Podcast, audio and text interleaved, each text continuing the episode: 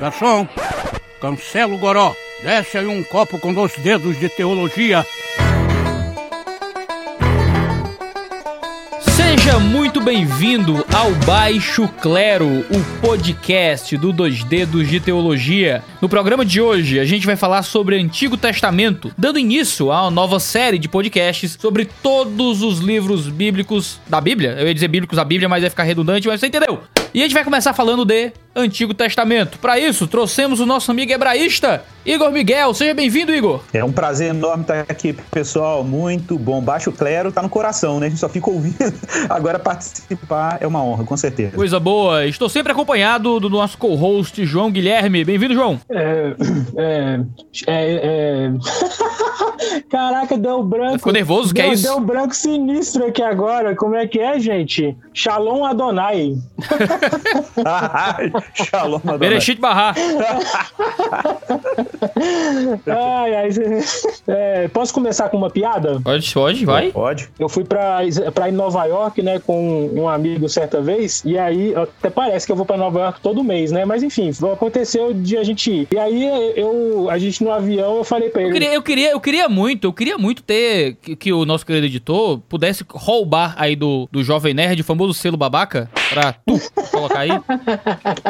Mas a gente tá. O cara, o, cara, o cara me manda um fui pra Nova York assim, no começo, pra dar início ao negócio? Não, a história é boa, a história é boa. Ah, a história é boa, mas cadê a empatia com, com o oprimido, com, com a classe Não, média? Gente, mas eu tenho que falar que era em Nova York. Porque a gente tava, a gente tava Tudo, chegando... Eu, eu tenho que falar que era em Nova York. Não, ok, gente, eu vai com tudo, vai com tudo. Eu posso contar a história?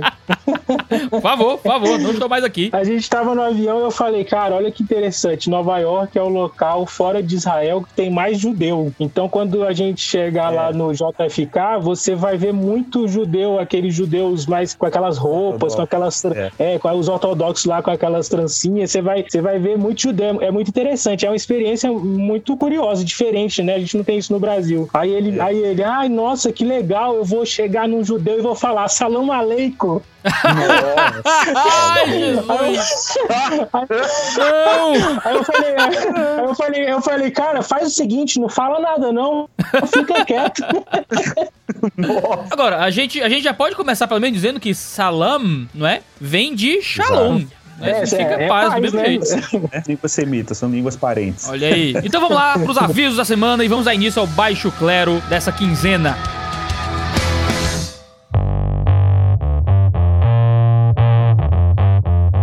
Nossos avisos são sempre curtinhos, é só para lembrá-lo que o nosso podcast faz parte da grande gama de conteúdo gratuito que a gente entrega aqui no YouTube e em outras mídias para você que acompanha o Dois Dedos de Teologia. E que só é possível enviar tanto conteúdo de graça pela internet porque nós temos, primeiro, apoiadores que cadastraram cartão de crédito para todo mês ofertar 5, 10, 15 ou quantos reais puderem dar por mês ao Dois Dedos de Teologia para financiar os custos de produção do nosso canal. Todo o recurso que é enviado pelos patrões é totalmente investido para manter o Dois Dedos de Teologia funcionando. E também com os recursos pagos que existem aqui no canal, como o nosso curso online de teologia, o Teologia Descomplicada, onde você é introduzido à teologia a partir do zero, tendo a mim, Iago, como seu professor, e o Review, o clube de assinatura literário do Dois Dedos de Teologia, onde você pode pagar menos de 60 reais por mês e receber lançamentos na sua casa com frete grátis, sempre um valor em livro muito maior do que aquilo que você pagou de mensalidade. Não deixe de nos acompanhar nas nossas redes sociais, arroba dois dedos de teologia em tudo, para saber mais do que a gente tem produzido. Então vamos lá pro programa de hoje que tá muito legal.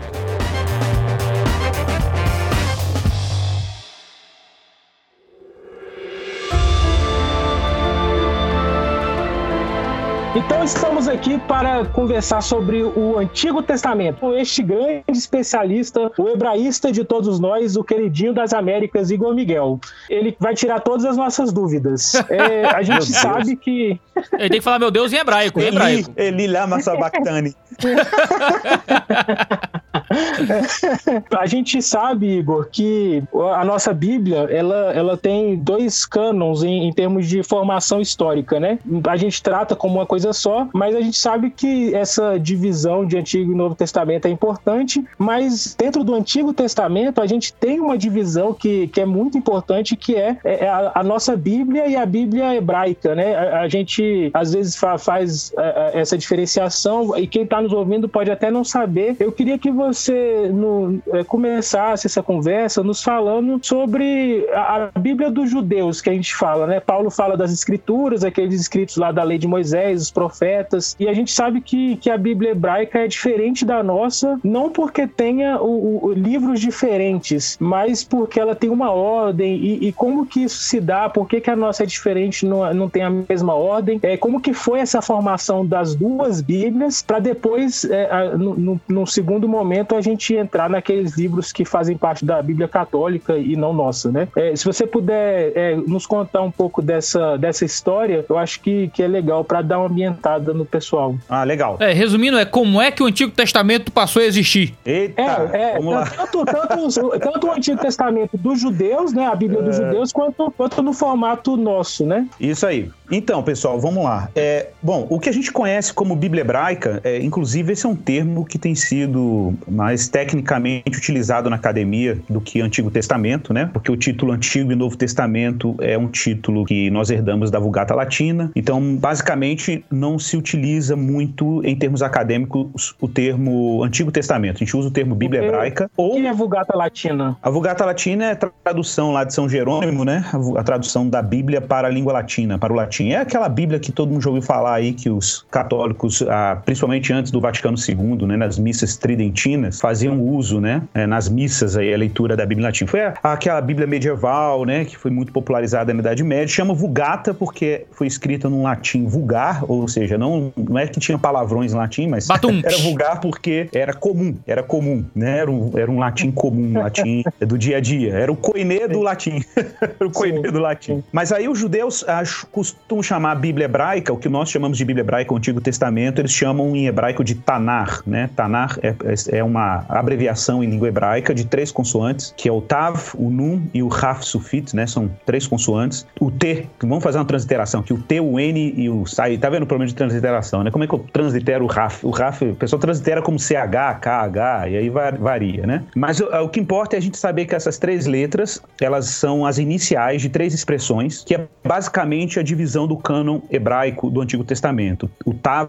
é o Torá, que é, na verdade, ou a Torá, porque é uma expressão feminina, né? Que é o Pentateuco, ah, os cinco primeiros livros aí do Antigo Testamento, de Gênesis a Deuteronômio. O segundo grupo, né, é chamado de Neviim. Neviim em hebraico quer dizer profetas, que aí é, não é estritamente aos profetas, mas é todo, porque dentro dos Neviim você tem aí escritos não necessariamente proféticos e os Tuvim, que é os escritos, que é um termo genérico para o restante da escritura que está fora desses dois conjuntos anteriores. O cânon hebraico ele tem uma ordem um pouco diferente. Por exemplo, a nossa Bíblia protestante ocidental, ela segue mais ou menos o cânon ocidental que a gente se refere aí é Septuaginta, no Antigo Testamento e a ordem da Vulgata, claro, com exceção dos livros considerados não canônicos, né, para nós protestantes, mas a ordem ela muda. Por, por exemplo, o livro o Judá, o, no, na, no, na, Bíblia hebraica, o Tanar, o cânon termina aí com primeira e segunda crônicas, né, e, e não com Malaquias. Então tem uma diferença aí na ordenação, justamente para ele ficar dentro desses conjuntos, que é o Torá, Nevim, Ketuvim, né? Lei, profetas e escrito. Então essa é uma ordem e essa ordem ela foi definida. É, bom, existe um debate sobre isso no final das contas, mas é, é pelo menos assim há um, um, consenso majoritário entre os acadêmicos é que a definição do cânon dos judeus foi, foi realizada num conselho judaico chamado Yavne, né? O conselho de Yavne, que é uma cidadezinha que ficava no sul de Israel. Alguns sites colocam como Jamnia, com Jamnia, mas a pronúncia é Yavne, que era uma cidadezinha judaica, que foi um grande centro acadêmico farisaico, é, particularmente de uma tradição dentro do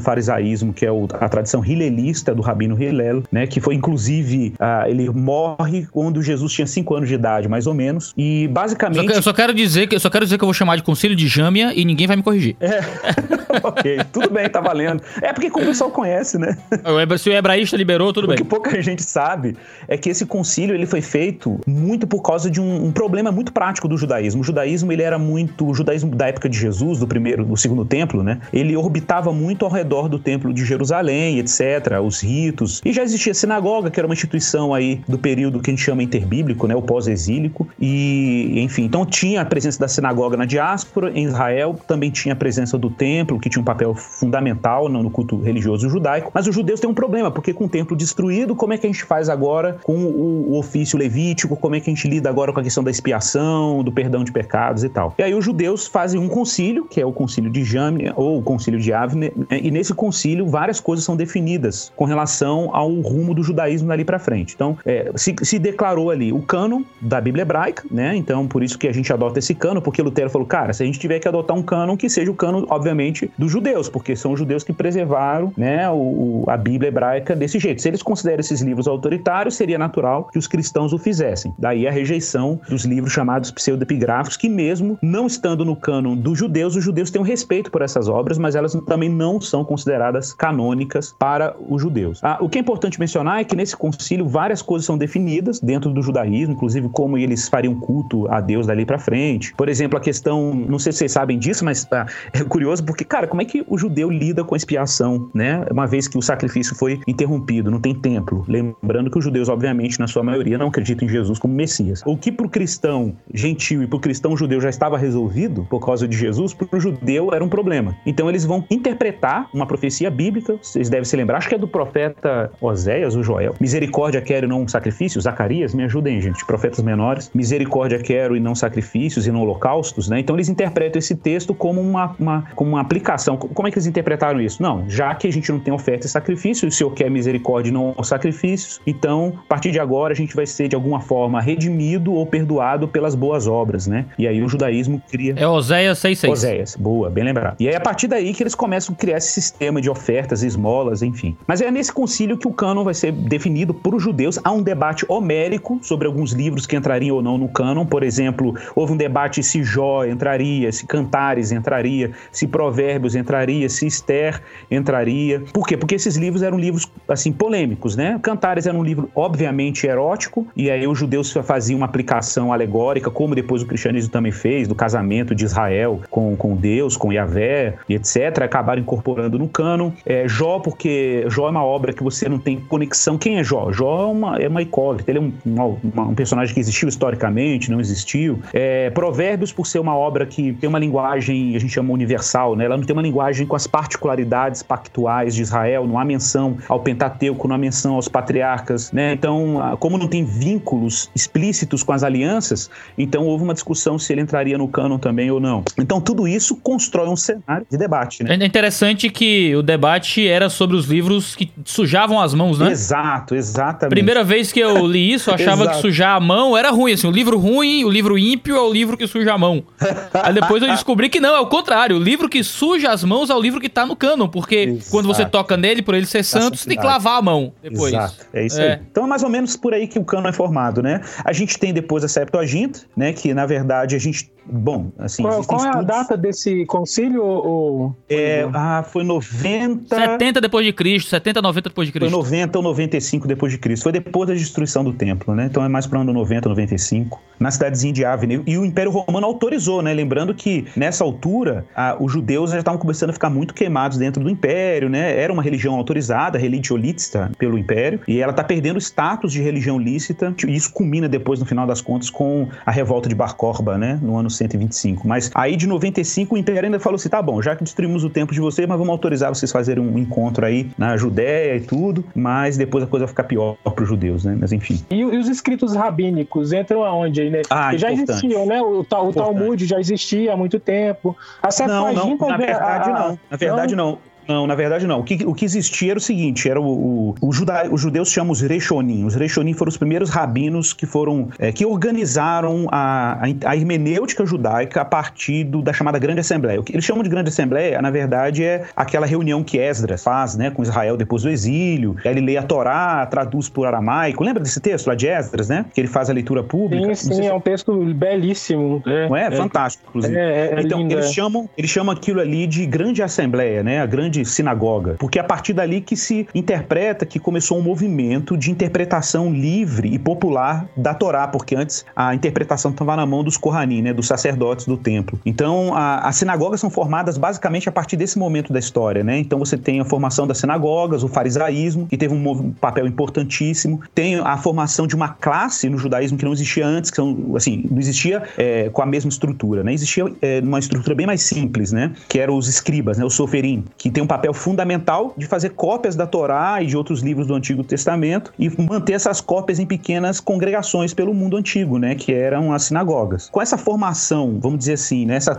essa formação hermenêutica, essa tradição hermenêutica sendo originada aí com os fariseus, a gente começa a ter uma o que os judeus chamam de Torá Shebelpe, né, que é a Torá da língua, né, a Torá oral, que ela acompanha a Torá escrita. Então, é um conjunto, é uma tradição que não podia ser escrita, era proibida de ser escrita, inclusive, porque isso fazia com que um aprendiz se mantivesse vinculado ao mestre sempre. Então, não tinha jeito de você estudar Torá sem se conectar a algum mestre. Então, se você quisesse estudar, estudar Torá de forma sistemática, você tinha que procurar um rabi. Não tinha jeito, porque o cara era o proprietário, o herdeiro da tradição oral. Ele memorizava, né, e, e passava essa, e transmitia essa tradição hermenêutica para gerações seguintes. O que, que aconteceu? É, salvo engano, por volta, acho que do quarto século, salvo engano, tem que lembrar agora, é, os judeus começam a perceber que essa tradição oral estava ameaçada e eles decidem, então, transcrever essa tradição oral. Isso foi uma quebra de um tabu, porque era proibido escrever essa Torá Shebelpe, né? E aí eles transcrevem as chamadas, os chamados, as Mishnayot, né? Que são, a, a é, vamos dizer assim, a, é a tradição oral mais antiga, né? Mais antiga. E eles colocam as Mishnayot num texto, depois vem as Gemarot, que são os comentários das Mishnah, aí depois vem um comentário do comentário, e aí você tem o Talmud, que é essa coleção gigantesca que não tem só um, tem dois Talmudes, né? Que é o de Jerusalém e o Babilônico. Eu tenho até uns exemplares aqui em casa que eu comprei em Israel quando fui lá uma vez. E aí, aí vai ter que o selo babaca de novo, tá, gente?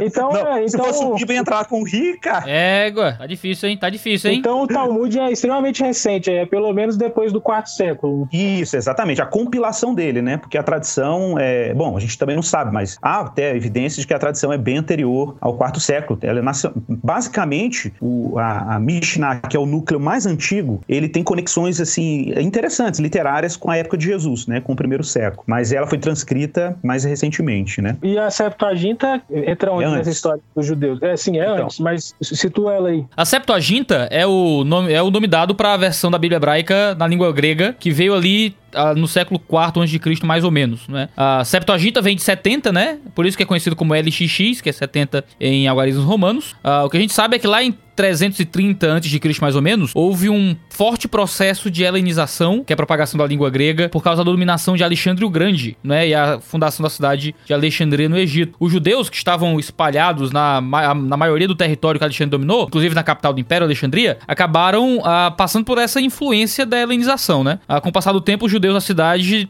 começaram a falar o grego e com o tempo uh, o hebraico começou a ser uma língua um pouco menos utilizada por eles. Por causa disso, as traduções das escrituras para o grego foram sendo propagadas durante o século III e II uh, antes de Cristo, principalmente seções da lei do, do, do Pentateuco. Né? Uh, nessa época, né, a lenda vai dizer que foram trazidos 70 ou 72 anciãos de Israel para Alexandria a fim de executar essa tradução de todo o Antigo Testamento para o, o grego. e diz a lenda né, que cada um desses 70 traduziu tudo sozinho, cada um sozinho, é. e as traduções dos 70 eram idênticas, né, de forma sobrenatural.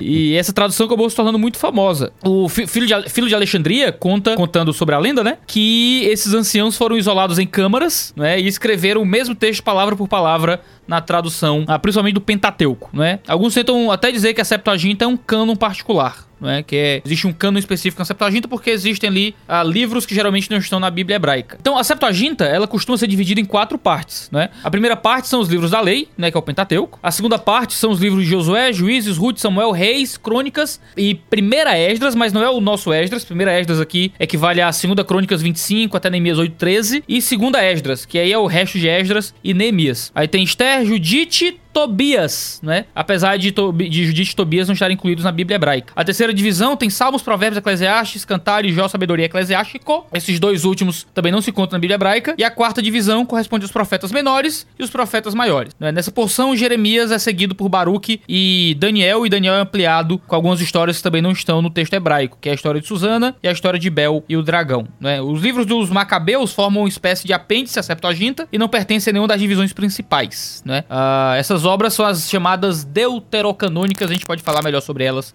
daqui a pouco. Beleza. Legal, legal, muito bom. Ô Igor, a, o Antigo Testamento foi traduzido pro grego na Septuaginta, mas qual era a língua original? Era, era hebraico, mas também tem o tal do aramaico. Como é que, como é, que é o relacionamento da, do Antigo Testamento com o idioma do seu tempo? Ótimo, exatamente. Então, o hebraico, gente, ele é uma língua, tem, ah, bom, é importante lembrar que o sistema alfabético, ele foi criado, obviamente, aí pelos fenícios, né? A gente não tinha antes dos fenícios um sistema alfabético, ou seja, um sistema em que haja, que há símbolos que representam determinados sons do discurso, né? Sons da fala. A gente tinha sistemas pictográficos, né? A gente tem os famosos hieróglifos egípcios, mas são os fenícios que elaboram um sistema de representação fonética, né? Um sistema alfabético. Os israelitas, durante muitos anos, a gente sabe disso por, por vários achados arqueológicos, eles usavam a língua hebraica, é, como ele se desenvolveu entre os israelitas ali, mas com caracteres fenícios. Os escritos eram com caracteres fenícios. Só mais tarde, né, que depois, particularmente do exílio, é que os judeus vão adotar caracteres quadráticos, né, na escrita da língua hebraica, que foi uma influência aramaica nesse caso. E por falar em aramaico, apesar do texto do Antigo Testamento, ou do Tanar, ou da Bíblia hebraica ser predominantemente o hebraico, essa é a língua é, prioritária, né, a gente tem é, pequenos trechos ou pequenas interpolações, pequenos trechos na Bíblia que estão em língua aramaica. Pra, pouca gente sabe disso, mas Gênesis 31, 47 tem um, um versículo em aramaico, Esdras 4:8, Esdras 6:18, Jeremias 10:11, Jeremias capítulo 7 quase todo em aramaico Daniel, que tem um grande bloco, né, que é Daniel 2, verso 4 até o capítulo 7, verso 28, também está, estão aí em língua aramaica, né? Mas o texto, de fato, o grande corpo, né, aí da Bíblia, ah, estão realmente em língua hebraica, que é uma língua semita, uma língua que tem vários parentescos com outras línguas dentro do Oriente Médio, da Mesopotâmia, dentro dali da região ah, da antiga Babilônia, tem muita proximidade com línguas sumerianas, né? Então elas acabam se cruzando aí em vários pontos e o fenício propriamente dito, né? É, não apenas nos caracteres, mas na escrita fenícia. Então a gente tem aí conexões. Lembrando que o hebraico, ainda assim, o hebraico bíblico, né? Ele tem heranças linguísticas aí também até do egípcio, né? Então tem palavras que são ah, importadas de outros contextos, na medida que Israel também vai se conectando com essas comunidades, né? Tem influência aí de alguma coisa ah, dos, do, da cultura cananeia, inclusive do panteão cananeu, algumas expressões, né? Então, ah, é, isso é bom porque a gente situa aí em qual universo o hebraico, é, ou melhor, o Antigo Testamento se coloca em termos linguísticos. E a tradução da Septuaginta, né, o, Iago, é importante mencionar isso, é que mais tarde a Septuaginta vai ter um papel importantíssimo, né, para a comunidade cristã primitiva, principalmente na hora de traduzir, ou melhor, né, de apresentar a revelação do Antigo Testamento para uma população que predominantemente falava a língua grega, né? Ô, ô Igor, é, mas é, você está falando assim da formação, né, do hebraico, dessas da, dos quadráticos e toda essa coisa da língua, mas a gente vê lá quando a gente vai ver é, no, no, hebraico que o professor lá na EBD vai mostrar alguma palavra, tem uns pontinhos, aí tem um negócio do maçorético, o, os manuscritos do Mar Morto. O que, que é isso? Uhum. O, o, manuscrito então, do Mar Morto importa para o Novo e para o Antigo Testamento ou só para o Antigo? Uhum, o que, que é o excelente. maçorético? Excelente. Então, o que, que acontece?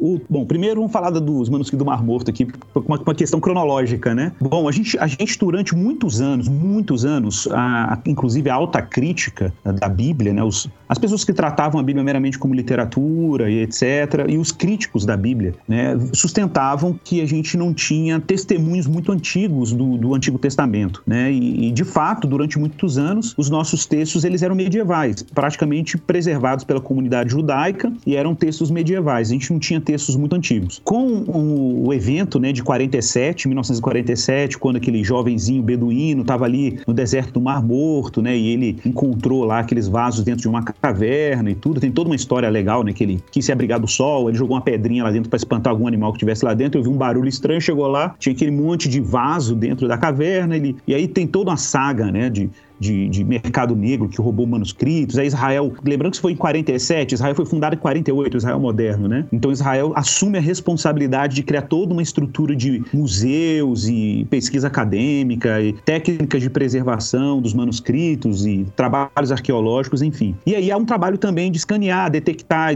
classificar, né? Porque muitos manuscritos, haviam manuscritos inteiros ou praticamente inteiros, haviam muitos papiros e fragmentos muito pequenos. Inclusive foram achados textos em, em grego, né? Entre os uh, manuscritos do Mar Morto também. É, trechos É, da Septuaginta. É, o- é- é Isaías que tá inteiro? Isaías está quase inteiro, né? Quase O- o- é inteiro, o- né? Ah, eu esqueci agora a abreviação do rolo de Isaías. Mas enfim, eu inclusive vi uma cópia, né? Uma cópia. Eu fui no Museu do Livro em Israel e o Museu do Livro ele tem as paredes do museu é o rolo do profeta Isaías aberto inteiro, uma reprodução, né? Escaneada. E cara, é um negócio extraordinário porque você vê as criancinhas Deve ser lendo, cara. Nossa. As criancinhas Caramba, israelenses, cara, lendo na parede, assim, o texto de Isaías, é uma coisa mais impressionante de ver, cara. Porque aquilo ali é um. Acho que ele data de segundo século ou terceiro século antes de Jesus. E é um testemunho absurdo, né? Do, do Antigo Testamento, assim. É um negócio incrível. O, você me perguntou dos maçoréticos, né? Do, do- bom, enfim. O, o hebraico, ele, originalmente, historicamente, a gente sabe disso, o hebraico, como o árabe também antigo era, é, e o fenício também, ele não tinha sinais vocálicos. Você tinha algumas consoantes que cumpriam um papel vocálico. O Vav, por exemplo, pode fazer o som do O, o Yud faz o som do I, o Re pode eventualmente, o Aleph eventualmente fazer um som próximo do A, mas claro, a maioria das- do- dos sons vocálicos do hebraico eles eram inferidos, né? Você inferia a partir da construção consonantal da palavra, né? Da, da raiz, né? Você olhava para ela e falava, não, você inferia a vocalização, porque é óbvio, aquela representação é, consonantal da língua remetia o discurso falado, e no discurso falado, obviamente, o hebraico era cheio de vogais, né? É muito louco você ter uma língua que não tem vogal, né, cara? No, no- na grafia é muito cara, louco. é muito, muito, muito maluco, muito maluco. Mas assim, se a gente for pensar, cara, olha que coisa louca. Você pega assim, uma palavra, por exemplo, se eu escrevo pra você BRT, sem vogal, você começa a inferir barata, barato, né? E dependendo do contexto, você chega à conclusão do que está escrito ali. É claro que em hebraico isso ainda é mais facilitado, assim, porque as variações vocálicas, elas respeitam determinadas estruturas e contextos, isso te ajuda muito a inferir a vocalização. Mas isso foi ficando complexo. Cara, você Aham. falou, você falou BRT, eu só lembrei de Buzz Rapid Transit, que era. sei que era. Eu fiquei pensando aqui, eu pensei que você ia falar da sigla do, do negócio de cara, transporte eu urbano e também. tal. Eu lembrei, aqui em Brasília, aqui em Brasília tem BRT. Aí eu falei, uai, que, que ele tá que exemplo é esse, aí? BRT é BRT, ué. Que doideira.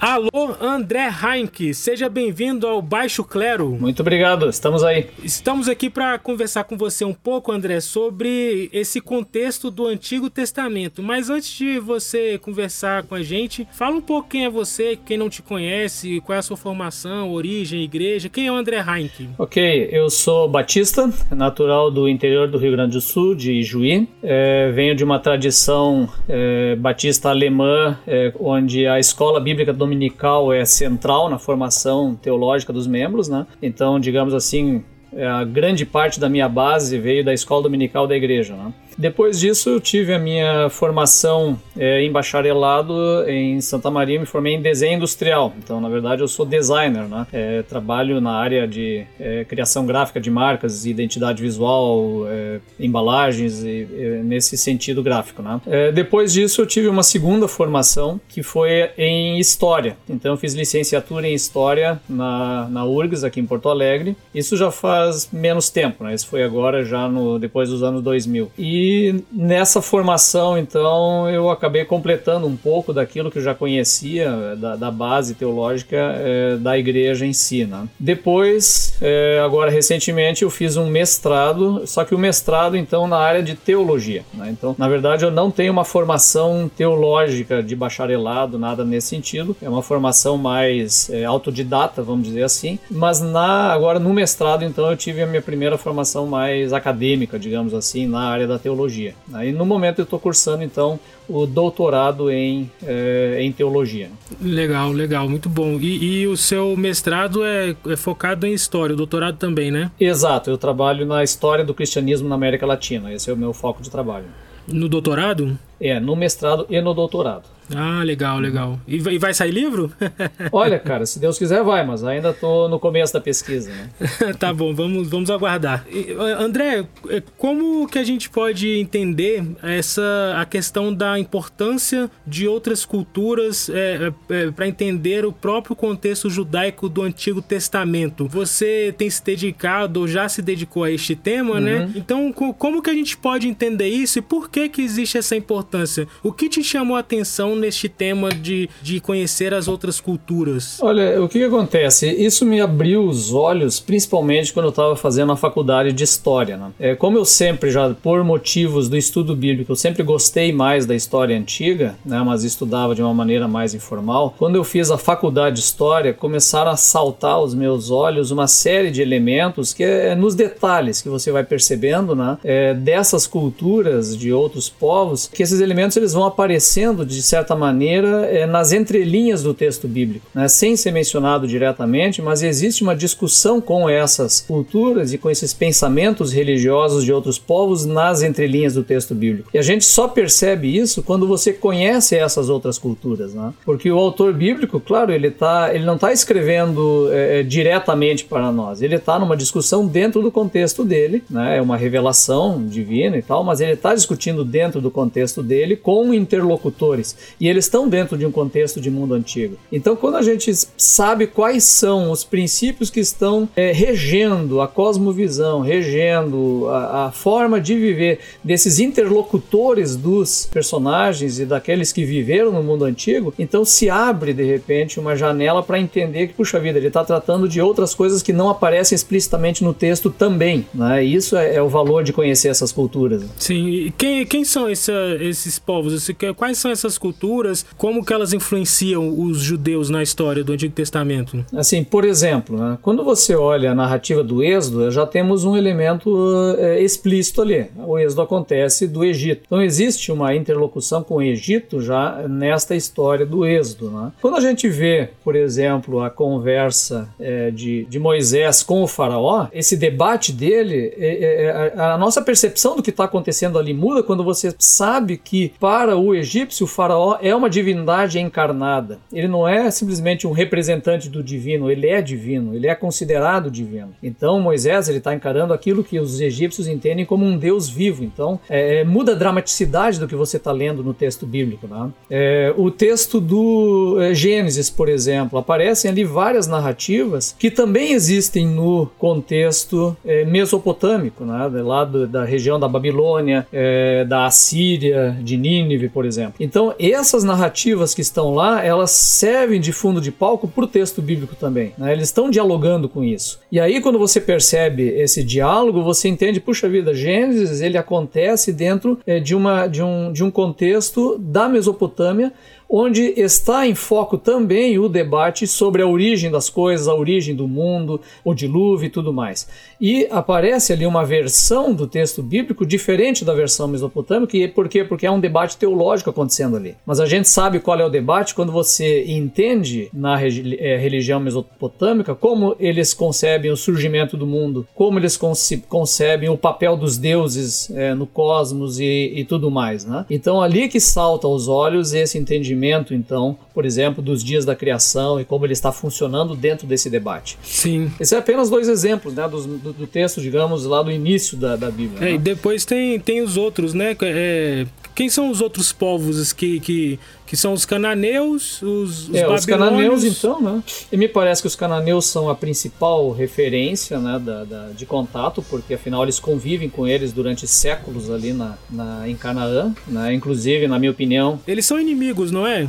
Vivem nesse, nesse conflito permanente, não é? Eu acho que é mais ou menos, sabe? Eu acho mais ou menos. Eu acho que a relação com o passar do tempo ela vai ser mais de assimilação dos cananeus do que de inimigos. Você hum. vê, por exemplo, Davi, ele tem um vizinho cananeu, Jebuseu, de quem ele compra o terreno. Poxa, isso não é atitude de um inimigo, não. É verdade. Isso é diálogo. É verdade. Isso é diálogo, né? Então, esses detalhes que é, apare aparecem no texto bíblico nos ajudam a entender né, é, vários elementos outros. Né? Por exemplo, o Deus El, que aparece na Bíblia como um nome válido de Deus, ele tem origem cananeia. Ele não é origem hebraica. Olha só. Ele aparece no panteão dos cananeus. Então são detalhes que a gente tem que entender. Puxa, mas então como é que funciona essa relação? Ela é mais complexa do que nós imaginamos. Não é simplesmente uma postura de nós e eles Sim, né? sim. Existe entre nós e eles, existe toda uma relação que inclusive de, inclusive de assimilações, inclusive de trocas. Existe uma troca cultural que, que afeta os judeus na, sua, na formação da sua cultura, né? Inteiramente, inteiramente, né? Eles não, Sim. eles não são um bando de extraterrestres que caíram na Terra com uma cultura pronta. E as culturas, elas nascem assim, dos entrechoques, das, das comparações, de assimilações e rejeições, as duas coisas acontecem, né? Então, é, é, os cananeus são um exemplo muito forte disso, né? É, é, mais adiante, né, quando você vai chegando já no período do exílio, eles vão encontrar os persas, né? Com os persas, eles têm um imenso, uma imensa troca, né, de, de, de ideias, por- até porque entre os persas surgiu uma outra noção de monoteísmo, que é o de, de Zoroastro. Então, poxa, o- o- como é que você conversa e o que, que você aprende de outra cultura que também crê em um único Deus existente, criador do mundo? Como isso influencia também a tua relação, né? com Deus e, e o entendimento. Então isso tudo também está no pano de fundo né, da, da, da- da formação da Bíblia e da própria formação do povo de Israel. Né. Depois deles, nós temos ali os gregos. né. Então, o grego, embora não apareça uma relação muito forte na nossa Bíblia protestante, porque nós não temos macabeus, mas eles são determinantes para o Novo Testamento. né. O Novo Testamento inteiro é escrito em grego. Eles moldam a cultura do Novo Testamento, né? Claro, é por isso que eu sempre digo assim, quando você termina de ler o Antigo Testamento em Malaquias, começa a ler Mateus, você tem a sensação que trocou de planeta, né? A, a- a linguagem, a linguagem inclusive, ela se torna muito mais próxima da nossa. Por quê? Porque nós somos uma cultura baseada num pensamento mais grego, né? E o Novo Testamento já é escrito em grego, então a, a- a linguagem se aproxima da nossa. Por isso É, que nós, é. a maioria do- do- dos leitores comuns, vamos dizer, da Bíblia, tem mais afinidade com o Novo Testamento que o Antigo. É. É por causa desse esse gap, assim, esse salto cultural que acontece ali no período interbíblico. Verdade. Esses dias eu até comentava lá na igreja no IBD que, que a gente termina Malaquias, quando chega no Novo Testamento, a gente encontra uma série de coisas que não estavam mencionadas no Antigo Testamento. Exato. É, os rabinos, as sinagogas, Exato. né?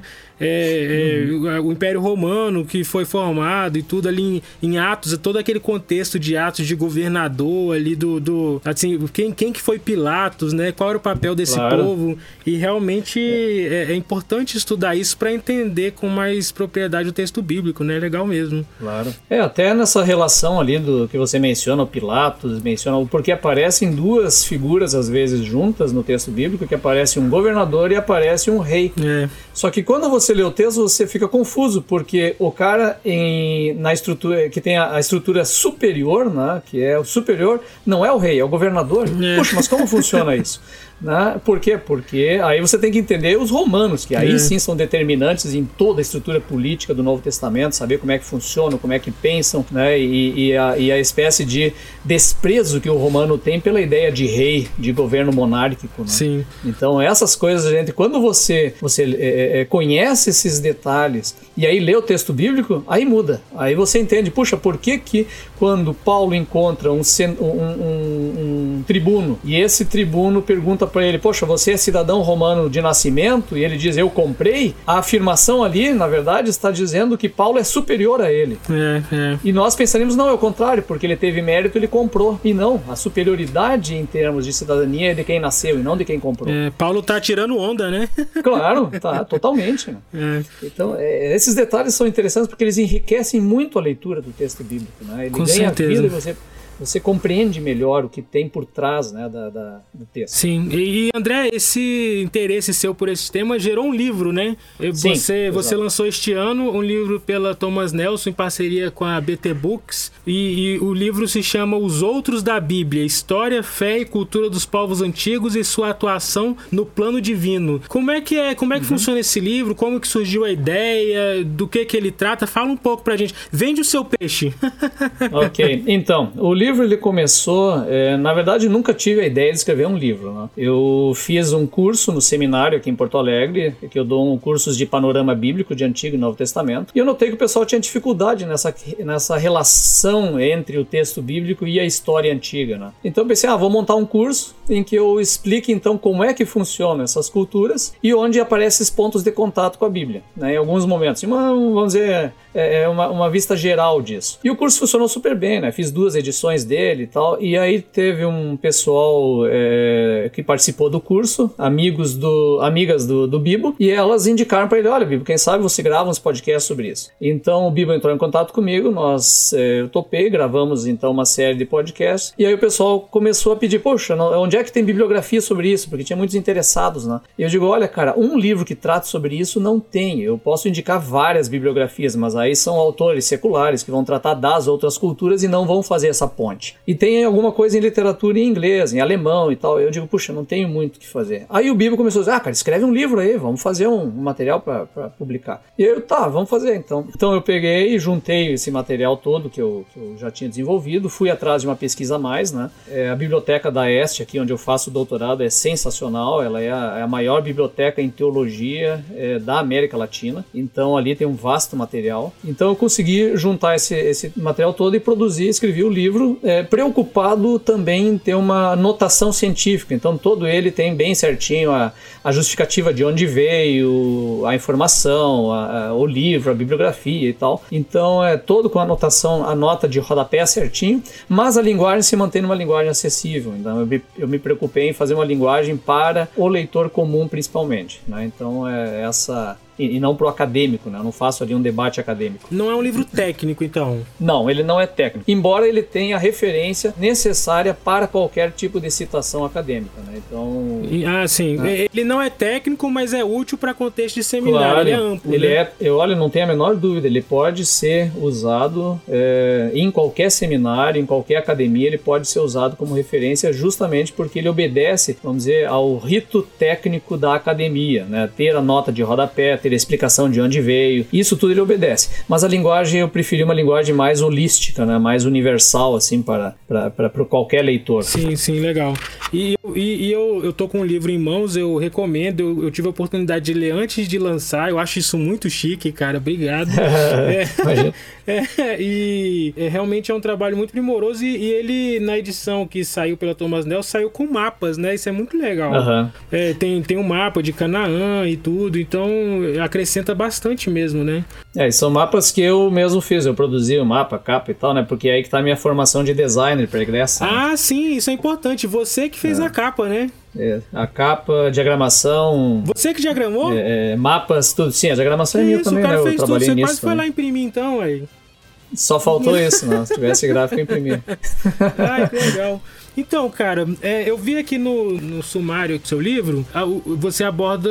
Os capítulos são o seguinte: eu vou dar um spoiler aqui, tá? Do livro. Você aborda, você fala. O primeiro capítulo é Deus entre os outros. Eu imagino que você vai dar ali uma contextualização da importância, que é o que a gente está conversando, né? Os mesopotâmicos, os egípcios, os cananeus, os persas, os gregos, os romanos e os outros uhum. entre nós. Eu quero te perguntar o seguinte: cadê os sumérios e os babilônios? Aí que tá, os sumérios e babilônios, eles entram dentro do contexto mesopotâmico. Olha que interessante. Por quê? Por quê? Porque a Mesopotâmia, na verdade, ela é um imenso é, caldo de várias culturas, mas, por exemplo, os sumérios, que são os mais antigos, de certa maneira, o padrão que eles desenvolveram em termos de religiosidade acabou sendo replicado em toda a Mesopotâmia. Então, ali a gente tem um, uma visão genérica, uma cosmovisão muito, muito semelhante entre esses povos. embora existam diferenças, né, né, peculiares entre, entre cada um deles, mas o caldo cultural ele é basicamente o mesmo. Entendi. Né? Então, e é muito influenciado por esse, essa dupla, principalmente sumérios e acádios, que eram os mais antigos. E aí depois babilônicos, assírios e outros são culturas mais recentes, mais é, do tempo da história bíblica, e aí então é, é são os que geraram os grandes impérios ali da relação com a Bíblia.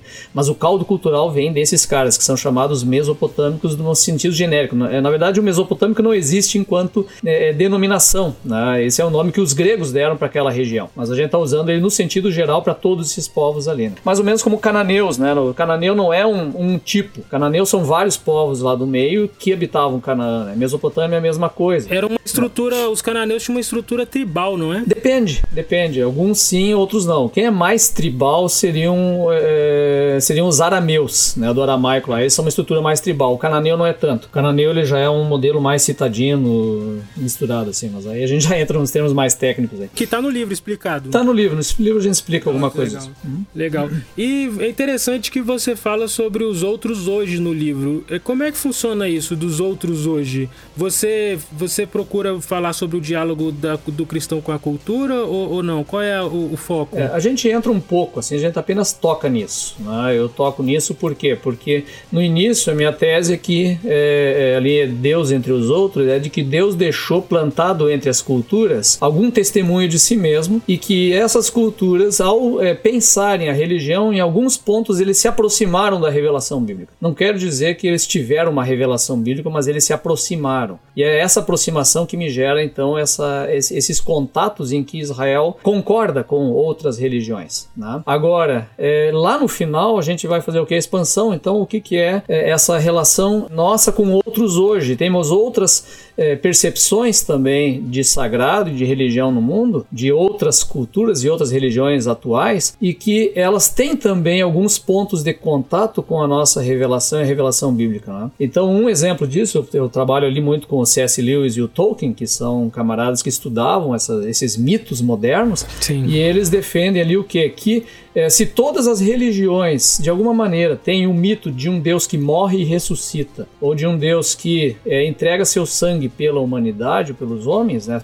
Todas as religiões têm alguma ideia nesse sentido, é porque essa história é verdadeira, é, é uma verdade. Então ele diz o quê? Que as religiões, de certa maneira, têm uma espécie de sonho profético de algo que viria. Então é um troço fantástico tu pensar que Deus, de certa maneira, coloca nos povos em geral uma expectativa que é cumprida em Cristo historicamente. Então essa é a ideia que é, é, o Lewis mesmo ele, ele menciona, ele fala isso, né? Que em Cristo o mito e a história se encontram. Quer dizer, os mitos das religiões elas se tornam história concreta em Cristo e Cristo traz então a salvação e, e do plano de redentor de Deus e tudo mais, né? Muito legal, muito legal. Que legal, André. Que bênção. E então, obrigado. Você esclarece muito. Acho que você dá uma, uma contribuição muito importante para o Brasil, porque eu também, na dinâmica assim, de aulas na igreja, eu percebo que as pessoas é, às vezes têm essa dificuldade né, de entender o contexto cultural, histórico dos outros povos. Eu, quando era criança, cara, eu, eu, eu tive muito essa coisa na minha cabeça de imaginar o povo, é, é, os israelitas, meio isolados, assim. Nunca, nunca me foi colocada essa questão de que eles estavam vivendo entre outros povos, né? Claro. Quando eu, quando eu consegui perceber isso, assim, de que, de que havia muita coisa acontecendo na história no mesmo período, paralelamente, Exato. Eh, abriu muito a minha mente, né? Pra perceber essas influências e tudo mais. Então, eu acho que isso realmente acrescenta. É, às vezes as pessoas têm a noção assim, puxa vida, tu tá desdizendo a Bíblia. Não, cara, eu tô confirmando a Bíblia. Exato, é. É, eu tô desdizendo, às vezes, alguma tradição que nós temos que está- tem, às vezes, tem alguns olhares equivocados, né? Então, a gente tá confirmando a Bíblia, porque, puxa, a Bíblia, ela me afirma lá que é, é, José casou com uma, uma sacerdotisa egípcia e que duas tribos de Israel descendem de egípcios, são meio egípcios, né? É. Que são os filhos dele. Né, Manassés e Efraim. Sim. Depois, o texto bíblico também me afirma que Moisés casou com uma cuxita, uma negra lá do sul, e que causou problema, é, uma revolta no meio do, do povo de, de Israel. Quer dizer, eu tô, eu tô buscando a afirmação da Bíblia. Né? Esse que é o, é o sentido da gente perceber, então, esses intercâmbios. Esse é o, é o legal de estudar os contextos. Eu acho fascinante. É, isso diferencia bastante a Bíblia de outros, outros relatos, até de origem, né? Porque a Bíblia tem essa questão realista e palpável e concreta de identificar no tempo, né? Na história. Exato. Não é aquele relato etéreo, como a teogonia de Exildo lá, né? Que é aquela coisa assim que não Exato. tem referência, né? Temporal, uma coisa muito solta, né? Aham, a Bíblia exatamente. não, ela tá, ela tá impregnada de realidade, Exato. né? E tanta realidade que expõe todos os podres dos seus heróis, né? Coisa que poucos fazem. É verdade, é verdade, cara. Muito legal, André. Muito obrigado, cara. Deus te abençoe. Fica a recomendação do, do seu livro, Os Outros da Bíblia, pela Thomas Nelson, lançado este ano, para quem quer conhecer mais os outros povos e entender melhor o panorama do Antigo Testamento. Quem quiser te conhecer melhor, te encontra onde? Olha, cara, me acha nas mídias, aí eu tô nelas, né? Postando alguma coisa, tentando não brigar com ninguém, né? O melhor é o silêncio. E eventualmente gravando alguma coisa com o Bibo também, né? Então a gente nos segue lá que a gente, a gente tá sempre avisando onde estamos e o que, que a gente está publicando e fazendo. Legal, muito bom. Valeu, André. Deus te abençoe. Abençoe vocês também aí, muito obrigado aí pela, pela conversa. Um abraço, até mais. Um abraço. Mas, ó, mas eu tenho, eu tenho um exemplo que você falou aí, Igor. Ah, imagina comunicação de internet, Twitter. Alguém escreve VC e a gente sabe que é você, né? A gente lê você, né? Belezê, T, tamo junto, Exato. né? TQR, Ah, agora tem o. TQR, né? Eu aprendi isso aí agora. É, TQR, não sei essa não. É o tem que respeitar. Ah, você tá de brincadeira, velho. Não, tô não. É, o Iago é muito jovenzinho, Igor. O Iago é muito jovenzinho. Ele é mó ligado nessas coisas. Eu também não sei de nada, eu sou mó idoso. Eu, eu não vou nem falar. Mas volta aqui, vamos sair aqui da. da- Volta, pelo amor de Deus. matar o, o, o Massorete. Bora. Mata não, mata, coitado, mata não. Então, o que que acontece? Por falar em matar, né? A língua hebraica, gente, ela correu risco ah, muito grande, né, de, de perder a vocalização, principalmente por causa da diáspora judaica. Israel tá fora dos seus territórios, então não se fala mais hebraico de maneira ordinária, né? Então, é, o hebraico ficou restrito aos ambientes litúrgicos, às sinagogas. E, e aí os judeus, por uma questão até foi providencialmente, né? Os massoretas, inclusive o termo massoreta ou massorete, quer dizer os tradicionais, né? Então eles, eles tinham um, zelo pela tradição. Eles acabaram criando um sistema de vocalização escrita, né? Porque antes a vocalização era só oral. E aí eles criam os sinais eh, diacríticos, massoréticos, ou os nekudot, como a gente fala em hebraico, né? Que são esses pontinhos que a gente vê em cima e embaixo das consoantes hebraicas. O mundo árabe fez a mesma coisa. Não sei se vocês sabiam, o- a língua árabe criou um sistema tipo massorético também para vocalizar Olha o só. árabe. É, Nem o Alcorão- imaginava. o Alcorão, por exemplo, ele não é vocalizado, mas existem versões vocalizadas, né? Do Alcorão, que o pessoal até tem uma crítica. Assim, ah, modernizou o árabe do Alcorão e tal. E é muito legal que isso está intimamente relacionado a- ao fato do judaísmo ser um, um- ter uma tradição oral muito forte, né? Exatamente, tudo a É, você, você falou que estava na diáspora e tudo. Quando que foi esse, os massoréticos? Quando que esse, Século, esse, fizeram isso? século XI, século XI depois de Cristo, a Idade Média. Legal. Aí, entrando mais especificamente no- nos, nos livros, na formação dos livros, na escrita, a gente sabe que Moisés escreveu o Pentateuco, né? Aí tem, tem os vários autores lá do- dos outros livros. Exceto a morte É, é, é, eu, eu ia entrar nisso mais na frente. É, mas antes de entrar nessa questão específica de Moisés, da, da morte dele lá no Deuteronômio, eu queria que você falasse acerca dos nomes do- dos livros, assim, que, que no hebraico não, não tem o Ah, mesmo legal, nome, né? Que esses nomes, ah, os nossos bem são, são, são do grego, né? E eu Uhum. queria que você falasse um pouco da, da disputa que existe em relação à datação de alguns livros Eita. né, que, o- que o pessoal da, da alta crítica é, vai, vai datar alguns livros mais tardiamente, a gente que tem uma visão mais ortodoxa acredita numa datação mais prévia, e queria que você falasse um pouco sobre essa questão de, da época em que os livros foram escritos e por que, que a gente acredita em um e não em outro. Então, são duas coisas, né? Os nomes, é, é, por que, que a gente chama eles com os nomes que não Uhum. são os nomes em hebraico e, e a data desses livros, as datas. Você já tá percebendo, Igor Miguel, que o João não consegue fazer uma pergunta de cada vez, né? É Eu porque, percebi, é, porque, eu percebi. é, porque, é porque eu quero otimizar o tempo. Vamos remir o tempo, gente.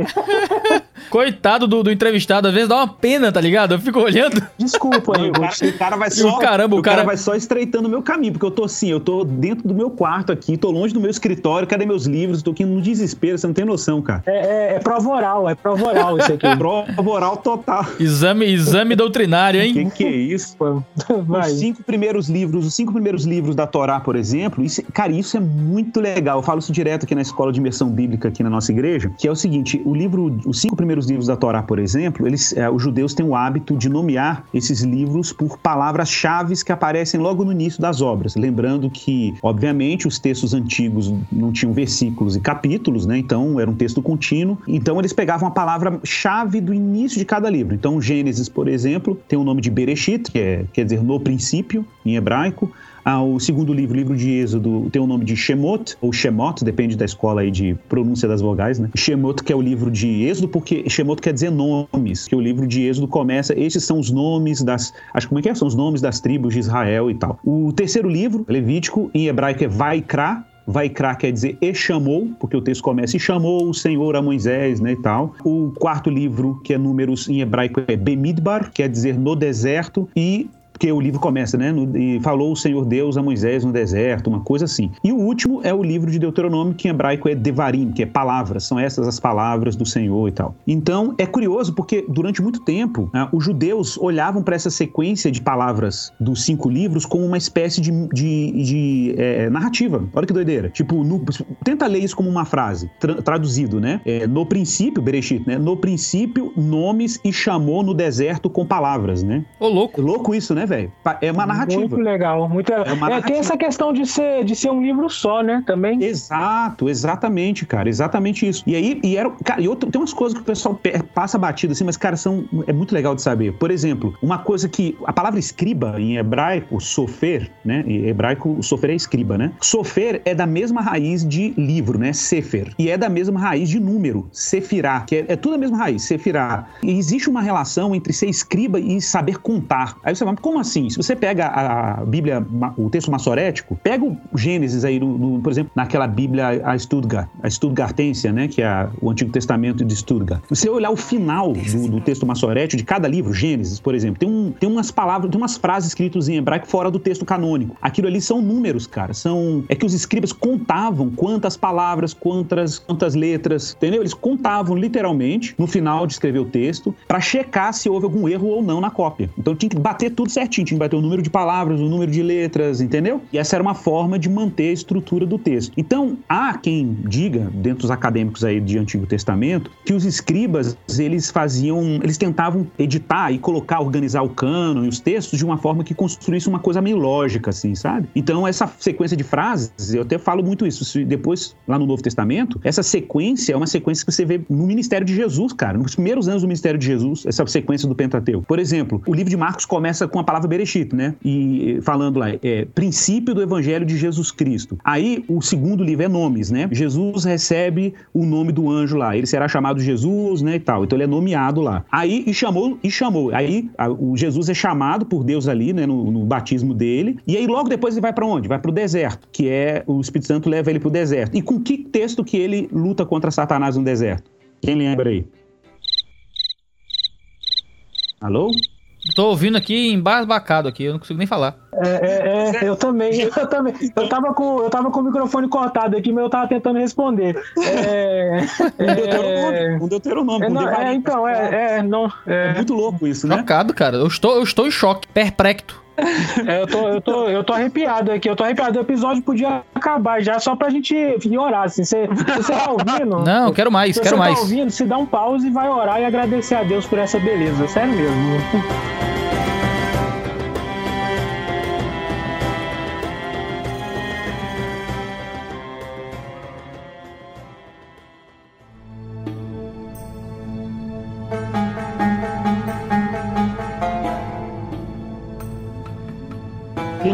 Os cinco salmos, né, que a gente tem na Bíblia, os cinco livros de salmos, né, os, que são os grupos de salmos, eles, eles foram divididos em cinco grupos por razões litúrgicas. Por quê? Porque nas sinagogas a, a Torá é lida inteira, né, em 54 parashiot, 54 porções. Se você pegar aí o texto massorético, ele tem essa divisão das 54 porções, são 54 sábados que dão num ano do calendário judaico, né? Então, os judeus, o que, que eles faziam? Eles liam uma porção do Pentateuco, uma porção do, do, do, dos outros livros do Antigo Testamento, Testamento e combinavam com, com um salmo desses cinco salmos. Então, por exemplo, se você estava no período de ler Bereshit, Gênesis, você ia ler algum salmo do primeiro livro de Salmos. Lembrando que quem tem a Bíblia aí, tem umas Bíblias que já colocam lá livro 1, não tem lá nos Salmos? Livro 1, livro 2, livro 3. Aqueles livros são cinco. Mas a, porque... ordem, mas a ordem é diferente dos Salmos, né? Assim, além dessa ordem dos livros, dentro dos Salmos, a ordem do, dos Salmos é diferente, né? Da, da Bíblia hebraica da nossa, né? Não, não, é a mesma ordem. Muda é no, na Septuaginta, né? Na Septuaginta. Ah, desculpa, é verdade, muda. É, é, na Septuaginta. Então é isso, assim, são as curiosidades aí da Bíblia hebraica, né? É, é muito legal, cara, muito legal. É, tem, tem o paralelo de Mateus também, né? Que Jesus sobe ao monte,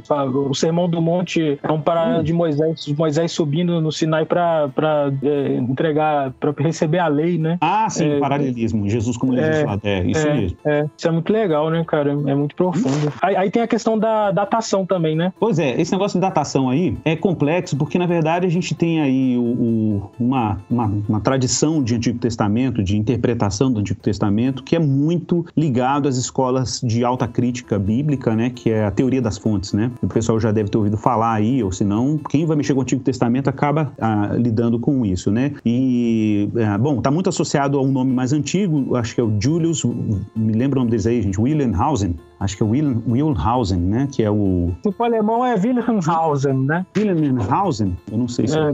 Meu querido, você pronuncia hebraico tão direitinho que você pode pronunciar errado o que você quiser. É. É É verdade. Eu, eu, acho, eu acho que é Julius Wellhausen. Wellhausen, eu acho, né? Eu acho. Ele era um hebraísta também, era arabista, islamólogo. O cara era violento, né? Mas ele era um cara que estava mais próximo de uma tradição crítica aí da Bíblia e tal. E ele vai teorizar É, essa é, é questão. Wilhelm von Hausen. O que eu disse? Von Hausen? Von Hausen. E como é que é? Von, von, o, o V no alemão tem som de F. O que eu disse? Von Hausen? Como é que é? Von, von, o, o V no alemão tem som de F. O que eu disse? Ai, cale-se, cale-se, cale-se, cale-se, você me deixa louco! Olha. É, é Wilhelm, Wilhelm von Hausen. É por isso que o Eric, o Eric Vuglin, que todo mundo chama de Vuglin, é Fuglin. É, Volkswagen. É, é, é, é Volk- Volkswagen, a, a montadora, não é Volkswagen. Olha. É Volkswagen. É. Outro selo de babaca. Tudo, Deus do céu. Quem suspeitava que a gente era babaca, agora tem certeza. Vai lá, Igor. Então, aí o, o, o- Bom, esse cara aí que vocês citaram o nome dele, o Julius, né? Vou falar Julius, tá? Que fica mais, fica mais intimista. O pai do Cris, fala pai do Cris. o pai do Cris. o pai do Cris. Eu acho que ele tinha mais de dois empregos, tá? Pelo que eu tô vendo. Mas então, ele trabalhou a hipótese documenta- documental, né? Ou então o que o pessoal chama de teoria das fontes, que é basicamente que ah, o Antigo Testamento, é, como um todo, né, tem basicamente quatro fontes aí. Uma fonte eloísta, javista, sacerdotal, deuteronomista, né? E isso vai acabar produzindo, assim, é, muito desconforto, principalmente com a ala mais ortodoxa de leitura bíblica, né? E etc., porque ele considerava que mesmo uma obra, por exemplo, uma obra do Pentateuco podia ter duas, três fontes ali, pra, e foi editado e composta como um volume único. Bom, eu não vou entrar na discussão dessa teoria das fontes, que isso tem uma complexidade, já existem críticas muito bem feitas, inclusive, à teoria das fontes, à teoria documen- documental, mas é, mas é claro, também não dá... Ah, não, mas ó, mas explica um pouquinho aí, hein? Mas dá ao menos um, um highlight aí, pessoal. da- você fala da, da refutação ou do- da tese do Julius? Ah, dos dois. Então, não, a tese do Julius é isso que eu falei. Ela tem. é, O pessoal chama de teoria das fontes por isso. É que, na verdade, o Antigo Testamento, é, você pega, por exemplo, o livro de Gênesis, ele detecta no livro de Gênesis uma, uma obra editada. Então, para ele, seria ingenuidade dizer que Gênesis é uma obra mosaica, diretamente mosaica. Então, para ele, não. Existem trechos de Gênesis que têm origem pós-exílica, depois do exílio da Babilônia, imagina. Né? Tem trechos que são mais antigas, que ele chama esses trechos mais antigos de eloístas. Tem trechos que são intermediários, são os textos javistas, deuteronomistas que estão muito ligados à questão pós-exílica também. Tem um período mais do templo, que estão determinados textos do período sacerdotal, o período do templário, estão no corpo do texto. E ele tem uma técnica para ele detectar ah, esses blocos dentro de um texto único. E isso, isso tornaria, claro, a leitura do Antigo Testamento muito mais complexa, porque você não poderia ler um livro de Gênesis, Êxodo, como, como se fosse um, bloco monolítico. É, Ele foi criticado, foi questionado, porque essa, essa metodologia não tem muita base empírica, né? Então, ele tem, na verdade, é uma análise É literária. só, só te interrompendo um pouco, é para dizer é, de quando que ele é, é, de quando que esse Julius ele, ele viveu ele essa teoria. Ele é de, do século XIX. ah, é século XIX, né? É, ok. É, e- é, é, tem uma tem uma sopa de letrinhas, não tem dessa é, dessa das fontes? crítica dele? É, com a teoria das fontes. Tem aquela sopa de letrinhas lá para facilitar, não tem? Como é que é em, em português, mas eu não sei como é que é em alemão, né? Mas em português é, o- é, é, o- é JSD, né? Que é Eloísta, Javista, Sacerdotal, Deuteronomista, né? Que o pessoal fala que são as quatro fontes aí. Mas, cara, tem, aí, era isso aí que eu queria. Pessoal agora, velho, muito feio. Tem um israelense que se chama Ezequiel Kaufman, escreveu um livro chamado As Origens da Religião de Israel. Inclusive, em português, é uma obra gigantesca, mas em português tem uma versão resumida. Como sempre em português adoram fazer isso, me dá uma irritação. Eles fizeram um volume único fininho. é, fizeram um volume único fininho, tipo, um resumo da teoria dele em português pela, pela editora Perspectivas da USP, né? É Perspectivas? Acho que é isso mesmo. Da, da, da USP. E aí, cara, mas é um livro muito bom. Mesmo a versão resumida ajuda pra caramba. E ele, velho, ele, por exemplo, ele faz muitas críticas ao Julius Wellhausen e ele não é um cara assim, crente, é um historiador, não é um judeu religioso, né? Ele é um acadêmico, historiador e tal. E ele levanta várias questões interessantes. Por exemplo, em Êxodo, ele percebe que Êxodo, ele fala assim que os caras tentam fazer essa recomposição, assim, né? Tipo, ah, no mundo pagão tinha,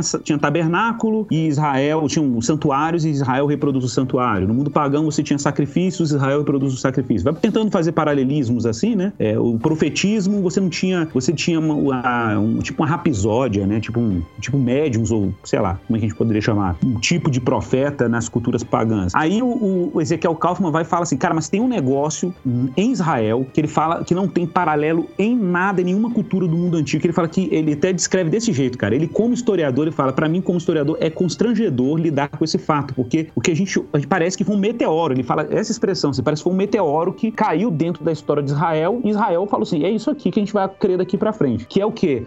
É o que ele chama a crença monoteísta israelita, tipo, a noção de um Deus que se revela em toda a terra, e esse Deus, ele encara uma guerra contra todas as outras falsas divindades para se afirmar como o único Deus sobre to todo, todo, mundo. E porque os deuses eram territoriais, você tinha, por exemplo, monolatrias, né? É, Na cultura egípcia, por exemplo, você tinha o culto a Aton, que era uma divindade que exigia culto exclusivo a ela. Mas era uma idolatria, mas era uma idolatria a um único, a um único falso Deus, né? Você tinha o enoteísmo abraâmico, né? Que era uma, é, tipo, Abraão não necessariamente entende que a, o Deus que se revela a ele mais como El Shaddai, né? Como El, El, é, Shaddai, que até inclusive Moisés cita isso em Êxodo capítulo 6, né? Olha, eu, o Senhor falando, né? Eu, o Senhor, me revelei a Abraão, Isaac e Jacó como Deus Todo-Poderoso, mas a voz me revela como Javé, né? Isso é até explicitamente escrito assim em Êxodo 6. Então, para muita gente, Abraão, ele era um, um que a gente chama de enoteísta. O que que é um enoteísta? Ele cria que Deus é um para ele, mas não para as nações, né? O- onde que o, o monoteísmo fica explícito? É no Êxodo, é quando Moisés está diante de Faraó e fala, olha, Yahvé tá falando pra gente sair daqui, deixa o meu povo ir pro deserto para me adorar e tal. Ali pro Kaufman, você tem o monoteísmo na sua forma mais bruta, assim, é mais explícita, né?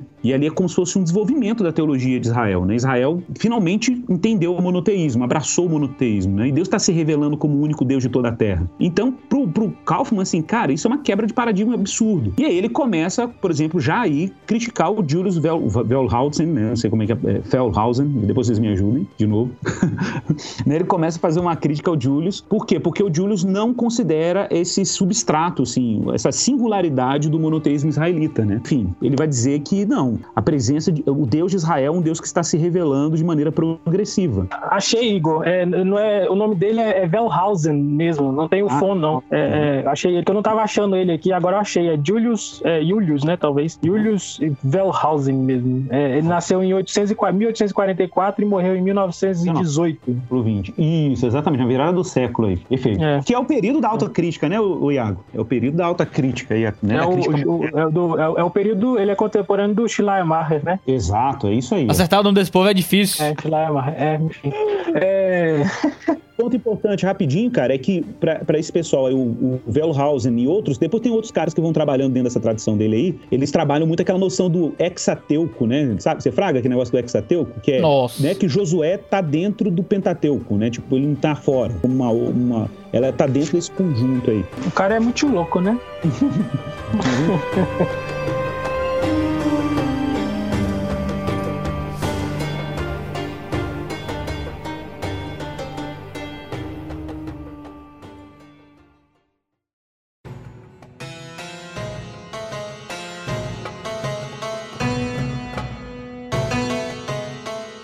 Igor, o Antigo Testamento possui muitos tipos de literatura, né? Você tem livros históricos, poéticos, proféticos. Né? Fala pra gente um pouco sobre os estilos literários que compõem o Antigo Testamento.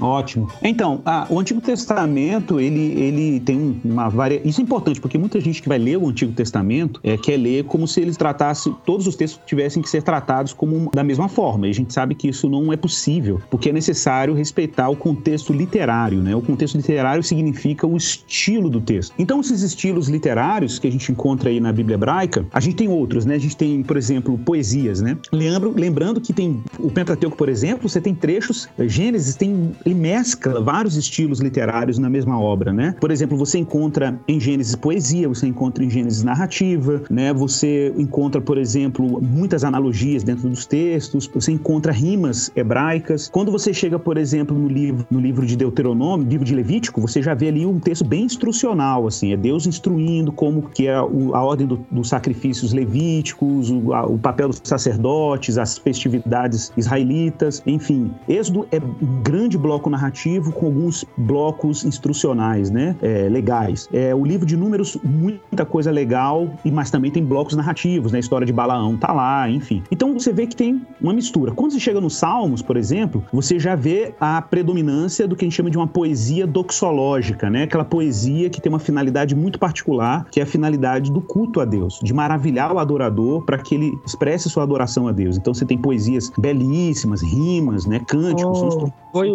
Doxológico é, é, é, é, muito grego, né? Como é que seria um, um adjetivo em hebraico aí?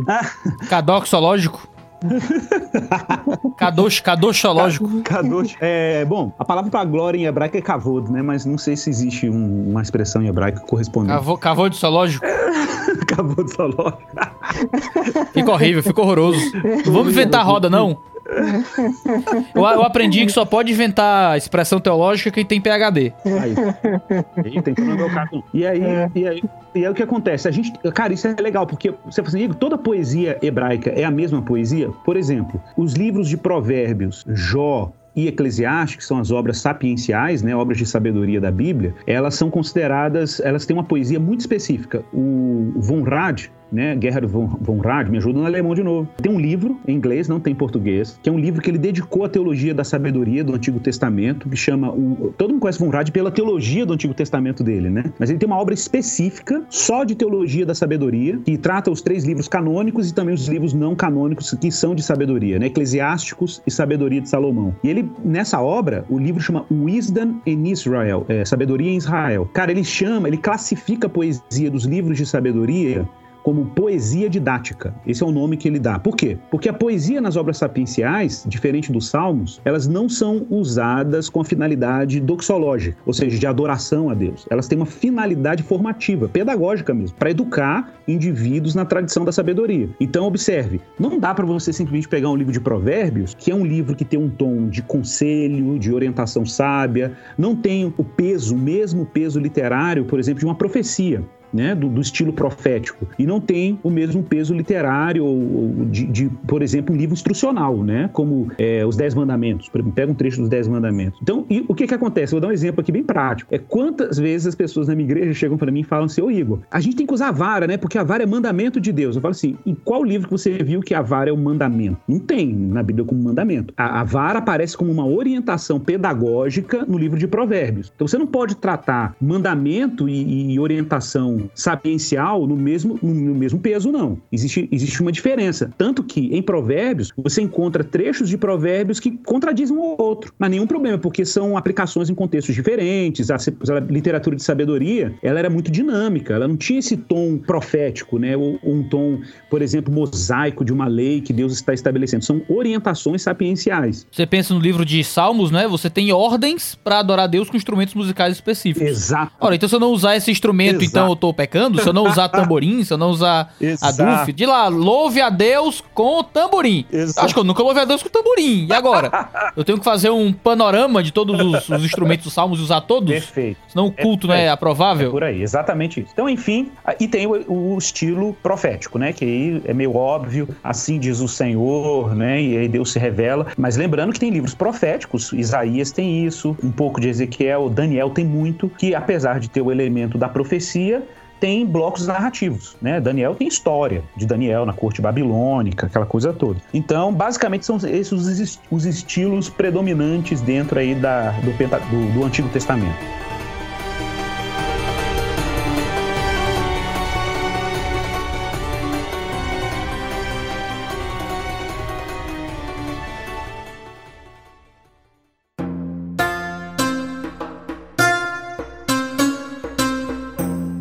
Arqueologia do Antigo Testamento é uma ciência avançada hoje em dia. Eu lembro de um, eu tenho um livro bem antigo aqui em casa, sabe?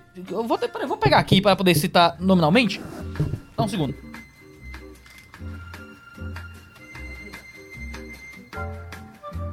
Tá, eu perdi meu livro. Mas sim. o, o, Antigo Testamento é um, é um documento que se propõe histórico na maior parte do tempo. Como é que a arqueologia moderna tem corroborado ou de alguma forma, sei lá, se colocado contra o que a gente conhece sobre o Antigo Testamento a partir das Escrituras Sagradas. É, na verdade, é, o movimento tem sido até o contrário, né? A gente tem, assim, usar... cara, e é engraçado, porque o volume de achados arqueológicos é, nas duas últimas décadas, assim, que testificam determinados dados históricos do Antigo Testamento tem sido assombrosos. Assim. O pessoal tem achado, cara, é, pedaços de vasos com e anéis, com, identificando com determinados reis no período dos, reis da Bíblia, com os nomes explicitamente escritos. E o mais legal, com caracteres fenícios, né? Ou seja, do período pré-exílico. Então a gente tem. Ô, louco. É, cara, é muito maluco isso. E a gente tem percebido isso, percebido isso com muita frequência recentemente. Na medida que Israel, né, o Israel moderno, se estabeleceu nos territórios ali, cara, é muito comum em Israel, por exemplo, o cara tá fazendo uma obra no centro de Jerusalém. Fizeram uma obra agora gigantesca. Eu tive lá quando tava começando, agora já tá pronta, aqui é um trem que liga Tel Aviv a Jerusalém, né? Um, um, um trem tipo, não é trem bala, aqueles magnéticos que ficam naqueles trilhos suspensos. E, cara, é muito legal. Diz que o trem você chega não sei quantos minutos em Jerusalém de Tel Aviv e tal. Cara, nessa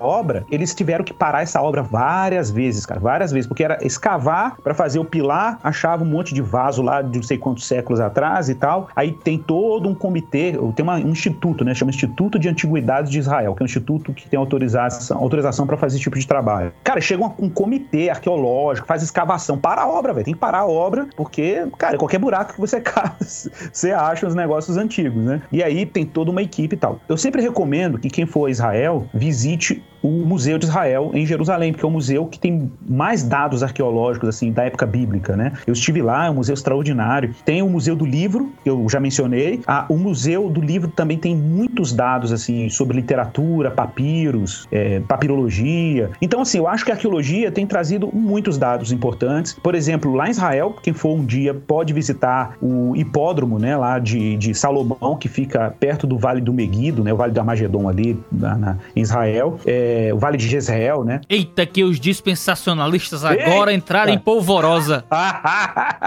Ô, velho, depois eu vou contar a história desse negócio aí, depois eu conto. Negócio que eu vi no Vale do Armagedon, que eu falei assim, nossa, os dispensacionalistas ver isso aqui ia ficar muito feliz, velho. então, o que acontece? Lá você tem, cara, eu fui lá, o hipódromo, assim, tem toda, tem toda a, é, como é que eu falo? A, tem todas, assim, as ruínas, né, do, de onde Salomão guardava os cavalos dele lá e tudo. E, e cara, foi muito louco, eu tava lá, assim, andando, né? E aí eu olhei pro chão assim, e eu achei estranho porque o solo em Israel é um solo muito calcário, né? E eu vi, assim, muita argila no chão, cara, assim, como se fossem tijolinhos de construção, pedaços de tijolos, né? E eu perguntei pro guia, cara, por que, que tem tanto pedacinho de argila no chão? Ele falou assim: não, cara, isso aqui, eu até ri, porque aqui no Brasil a gente tá acostumado a ver isso, de o pessoal construir coisas e deixar aqueles cacos de, de tijolo no chão, né? Falei, não, cara, isso aí são cacos de, de vaso, mas provavelmente de 3 mil anos antes de Cristo, 2 mil anos antes de Cristo. Você tá de brincadeira, velho. E a gente andando em cima daquele negócio, aqueles cacos de, de, Cara, deviam ser vasos, sei lá, do povo que alimentava os cavalos de Salomão, velho. Eu andando com aquilo no chão como se fosse assim, a coisa mais comum, né? no chão, e você pisando naquele negócio. Assim. E eram muitos, cara, eram muitos. Não, é, é, é, doido demais isso. E aí a gente pensa, por exemplo, hoje, pro Antigo Testamento, né, esses trabalhos todos arqueológicos, um monte do templo em Jerusalém, é, os, as escavações, cara, acharam ruínas de onde era a habitação da tribo de Dan, Israel. É um sítio arqueológico, é, é, chama Tel Dan, né? Tel Dan é as, é as, ruínas da cidade da tribo de Dan. Imagina, uma tribo que a gente nem, nem história bíblica direito, mas tem dados arqueológicos lá, né? Que deram testemunho disso, tem, acharam textos em, em, em, em tabletes de barro, né? Fora os achados que a gente tem da Mesopotâmia, né? Textos em, em uh, os escritos hititas, a gente tem aí o testemunho de vários textos assírios, babilônios, que inclusive cruzam com dados da Bíblia, né? A gente tem o famoso texto de Amenenop, né? Que era um, é, um texto egípcio antigo, que Provérbios tem verdadeiras transcrições, assim, desse texto egípcio, né? Frases inteiras, parecidíssimas, né? Com, com esse livro de sabedoria egípcio. E tudo isso vai dando testemunho da antiguidade, da, da, da literalidade, né? Do, da riqueza, do, do, da fundamentação histórica desses textos, né? Então acho que a gente tem muita coisa aí para descobrir, mas eu acho que a gente tem coisa demais. Falta até sistematizar em forma de livro. Acho que tem, nos últimos 10 anos foram muitos dados que foram encontrados, muitos testemunhos históricos e arqueológicos, né? Mas enfim, é isso. Eu acho que tem muita coisa pra gente aproveitar aí. É muito legal. E, e muito paralelo a essa questão arqueológica, tem a questão geográfica, né? Que está intimamente relacionada. E a, a noção geográfica, ela é extremamente importante para compreender a história do Antigo Testamento, né? E a gente também tem esse, além do, além do distanciamento temporal social e cultural, a gente tem um distanciamento geográfico e às vezes a, a, é. o irmão lá da igreja que não estuda, né, por falta de tempo, de, de instrumento, acaba é. não entendendo muito, assim, às vezes as pessoas ficam meio perdidas o que, que é Reino do Sul, Reino do Norte, para cá do Jordão, para lá do Jordão, Sinai, a colina, é o vale de tal, você até falou Megido aí, né? É, como é, fala um pouco da, da geografia, assim, de Canaã, Jerusalém tá, tá é, cidade de Davi, né? Enfim, olha eu dispersando aqui, fazendo 30 perguntas, desculpa. É uma pergunta só, a pergunta, a, pergu a pergunta é a seguinte, Igor, Igor, Igor, a pergunta é a seguinte, o que, que você tem a dizer sobre a geografia bíblica? Ótimo, obrigado, obrigado.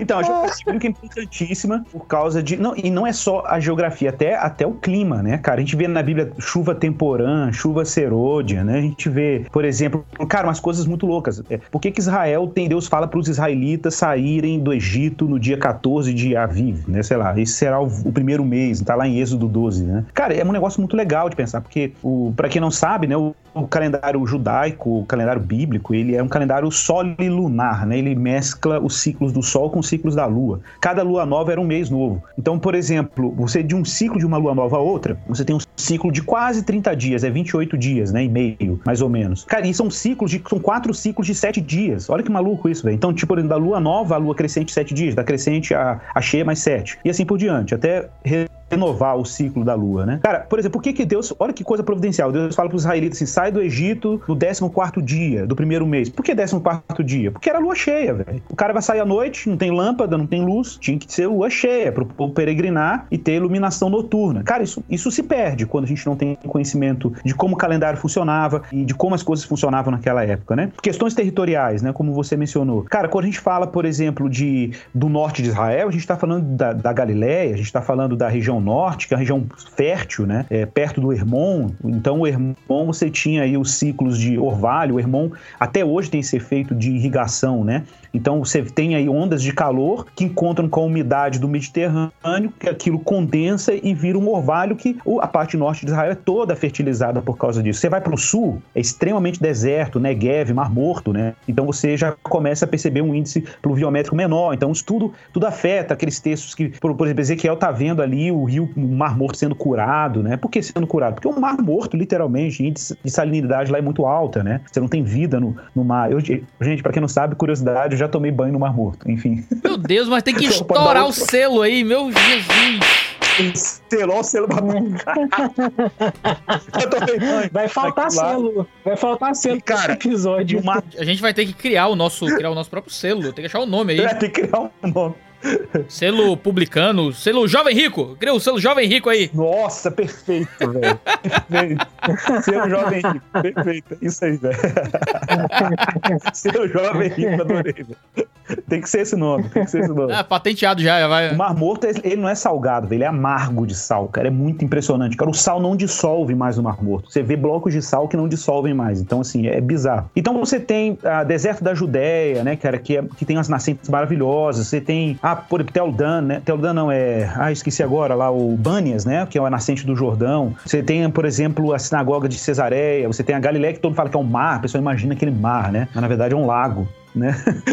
então o Mar Morto também, pessoal, acho que é um mar, né? É um lago, é um lago de água, sal, água salgada. Então a gente, pessoal, imagina a mar, pensa, Jesus acalma a tempestade. Poxa, será que tinha aquelas ondas gigantescas que a gente vê no filme O Náufrago, sei lá, né? Não, cara, eram, eram ondas menores, mas devia ter um, Wilson! Devia ter um, é, devia ter um, um vento muito forte, de fato. Então a gente precisa ter esses cuidados assim na hora de lidar com literatura é, bíblica, né? Porque tem uma distância mesmo geográfica, de clima, né? O clima um clima árido ou semiárido, enfim, a agricultura era muito diferente, né? E eu acho super curioso, quando a gente lê na Bíblia negócio de leão, né, cara? Pô, tinha leão, cara, em Israel, como assim tinha leão?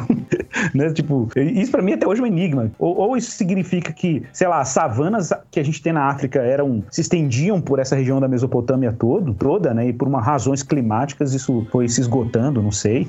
Mas eu acho super curioso a gente pensar em leões, assim, Israel, né? Tipo, caramba, como assim? Mas são questões que a gente tem que considerar na hora de ler, certamente, cara. Tem muito valor que a gente tem que retomar mesmo. Geografia bíblica tem muita importância, muita importância. Fora aí quando chega no Novo Testamento, né? Mas do Antigo já tem dados demais, né?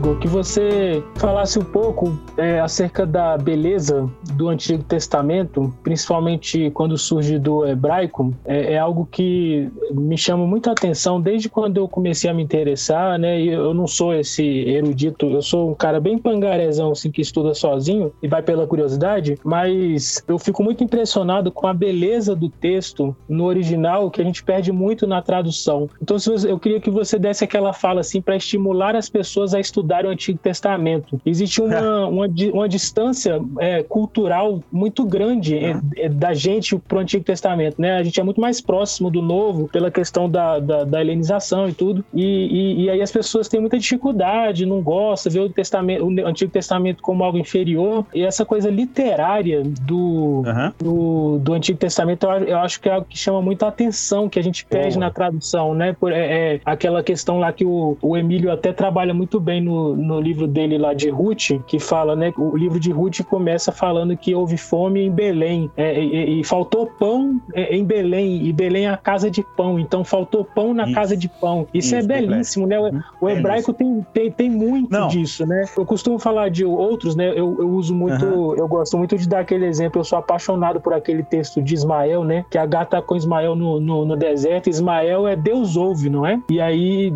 é, o texto fala, é, Deus, é, é, o anjo fala para H, né? Deus ouviu o choro do menino, né? Então, assim, cara, isso é, isso é lindo demais. E eu, eu, se você puder dar essa, uma palavra assim, seria bem legal. Ah, tá. Eu vou, eu vou dar um exemplo muito prático, cara. Muito prático. Esse é divertidíssimo, né? Esse é divertidíssimo. São os, a gente tem vários hebraísmos, né, no Antigo Testamento. Então, por exemplo, a gente. Hebraísmos são o quê? São jogos de palavras ah, que a gente só percebe em língua hebraica, ou na língua original, né? É, até no grego do Novo Testamento você encontra helenismos, né? Vamos dizer assim, que seria uma reprodução helênica do estilo semita de escrever, porque o grego do Novo Testamento, apesar de ser o koiné, é um koiné semita que a gente fala, porque são, na maioria dos autores, com, com exceção de Lucas, né? São autores de origem judaica que escrevem em grego quase como segunda língua, né? Ou como língua, é, vamos dizer assim, como uma língua parceira. Então, tem estruturas do Novo Testamento que elas são todas, apesar de estar em grego, elas estão dentro de uma ordem semita, né? O uso de conjunções para poder marcar é, é, determinadas estruturas de orações nos textos, enfim. Mas, cara, o que é legal, por exemplo, Jeremias capítulo 1, verso 11, tem aquela famosa visão, né? Que Deus mostra para Jeremias uma visão e pergunta para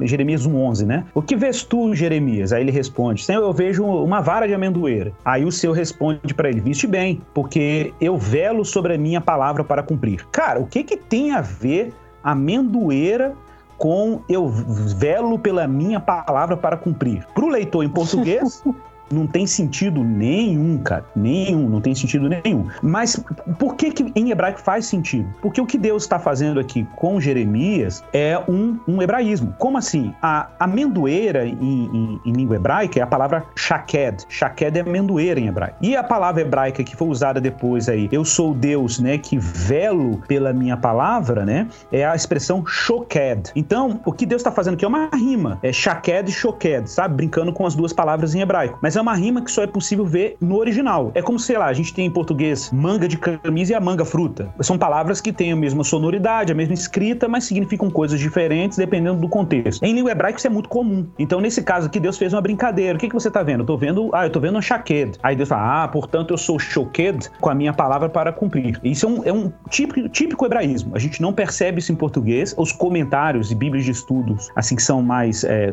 é, são os melhores, né? Eles colocam isso na nota de rodapé pé. Não, no hebraico tá choquedo e chaqueda é uma rima, etc. Mas isso só é percebido quando você lê é, no original. Não tem jeito, não tem jeito. Eu costumo dizer, e eu acho que eu já até conversei isso com o Vitor Fontana, né? Que aqui no Brasil a, a, acaba rolando uma mística também. Que a galera acha assim, ah, as Bíblias em português, a pessoa fica. É teoria da conspiração, né? Ah, a Bíblia tá cheia de traduções manipuladas.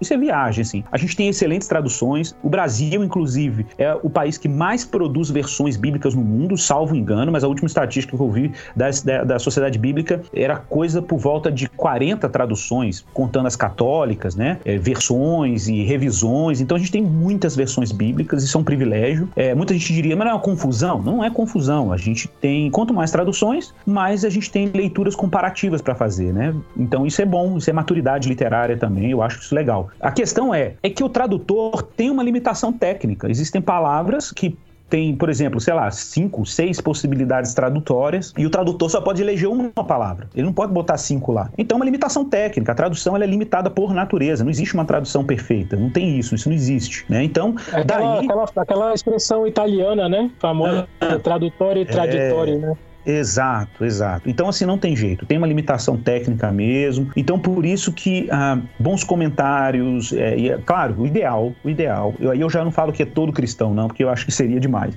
Mas eu diria assim: pessoas que são vocacionadas para o ensino bíblico, foram chamadas para ensinar a palavra de Deus, elas devem. é, a Bíblia fala isso: se foi chamado para ensinar, esmere sem fazê-lo, né? Tá lá em Romanos 12. Então, se Deus nos chamou para o ensino, quem tem chamado para ensinar as escrituras é pastor, mestre da igreja, tem que se esmerar em alguma língua bíblica, cara. Tem que minimamente conhecer instrumentalmente uma língua bíblica. Não precisa dominar. Eu acho que dominar né, não é todo mundo. né? Nem eu domino isso aqui, né? A gente está estudando o tempo inteiro essas coisas. Mas, mas dominar é um negócio muito complexo. Mas digamos assim que minimamente você sabe onde estão as ferramentas, sabe utilizar, sabe consultar um bom dicionário, fazer uma análise sintática de uma frase hebraica, uma sentença em hebraico, ou saber usar uma boa ferramenta que te dê essa análise sintática. Isso já é, já é muito bom. Já ajuda muito, né? Claro, evitando as falácias aí, né? Falácias linguísticas, enfim.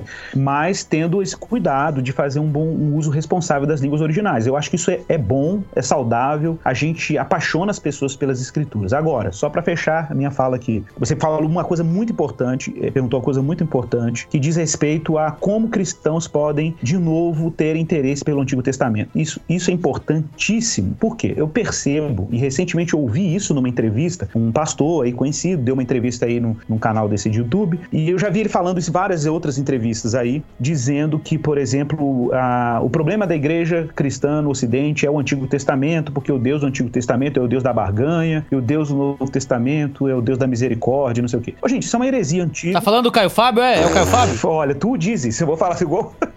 eu vou falar, eu vou falar tu É, eu Ah, aqui, aqui a gente não tem pudor não, cara. Ótimo, Pode manda meter o ver, nome então, aí. Manda ver. E aí o seguinte, o que acontece? Não, é uma análise técnica também, né? Então, enfim. Ah, se fosse, fosse amigo nosso, sim, que ah, mas o cara é herege famoso, a gente fala.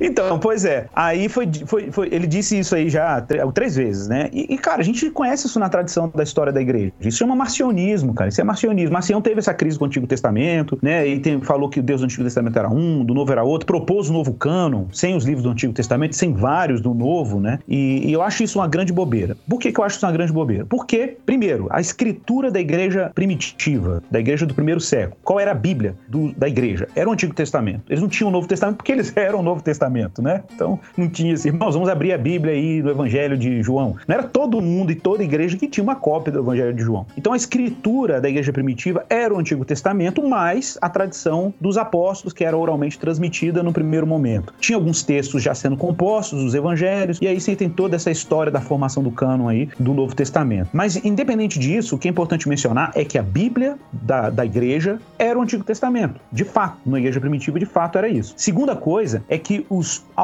o Novo Testamento, em vários momentos, a construção teológica de Paulo, a missão de Jesus na Terra, ela vai sendo toda costurada com textos do Antigo Testamento. Eu costumo dizer que o cristão precisa ler o Novo Testamento como ler a Wikipedia. Você tem que olhar para o Novo Testamento e ver que o o Novo Testamento tem hiperlinks que conectam vários trechos e várias narrativas com eventos do Antigo Testamento, profecias, promessas, né? Os discípulos estão com Jesus no caminho de Emaús e o- os olhos deles são abertos, né? O entendimento aberto para compreender as escrituras. Mas qual escritura? O Antigo Testamento, que apontava para a revelação de Jesus, né? Então a gente precisa de novo olhar para o Antigo Testamento não como texto meramente alegórico. E essa é até uma preocupação que eu tenho. É, infelizmente, muita gente vai para o púlpito hoje e olha para o Antigo Testamento assim: ah, é, Davi lutou contra Golias, então vamos lutar contra o seu problema, porque Deus vai te dar fé, não sei o quê. E acaba com o, Novo, com o Antigo Testamento. Não, cara, ali é o rei Davi, o cara que, é que tem a semente da promessa, que Deus firmou um pacto com ele lá em 2 Samuel 7, dizendo que o trono dele não teria fim, né? E que o cumprimento da lealdade de Deus ao trono de Davi se dá por meio de um filho de Davi imortal, que é Jesus, que venceu a morte, ressuscitou. Então a gente precisa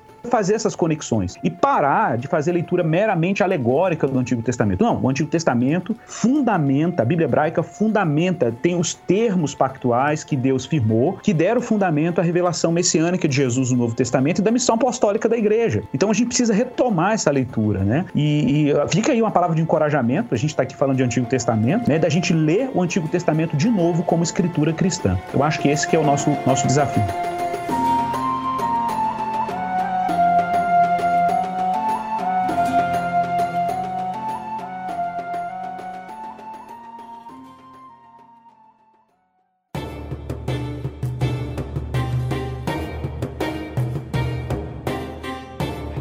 Então, Igor, tem uma questão é, que, é, que eu considero importante, que não é exatamente o tema, né, Antigo Testamento, mas tangencia, que é a questão cultural, a, a identidade judaica, né, a, a, formação cultural dos judeus, e, e às vezes é, as pessoas podem se deparar com essas teorias malucas aí que dizem que a identidade judaica não existe, é uma invenção moderna. Eu queria que você indicasse para a gente bibliografia que, que pode acrescentar para as pessoas, tanto coisas mais acessíveis ou mais avançadas, se você quiser indicar, mas livros que falem do que a gente abordou aqui, teologia do Antigo Testamento, cultura judaica, história dos judeus. Legal. É, cara, nossa, isso aí tem um mundo, velho. Bom, tem um livro, acho que é da Shed Publicações, Instituições de Israel no Antigo Testamento. Cara, esse livro é um livro muito legal. Nossa, é um clássico. Esse é um clássico, né? Exatamente. Foi até reeditado aí com a capa diferente e tal. E tá, né? agora é da Edições Vida Nova, já foi da Shed Publicações. Gente, o livro é muito bom, porque ele divide aí a educação, então como que agricultura, tempo, a relação com o tempo. Eu acho assim, é uma das obras que ela não é uma obra que é obsoleta, claro que tem muitos dados arqueológicos que não são apresentados na obra, achados recentes, mas ela dá um pano de fundo cultural, histórico, social muito rico para quem for ler o Antigo Testamento. Eu assim,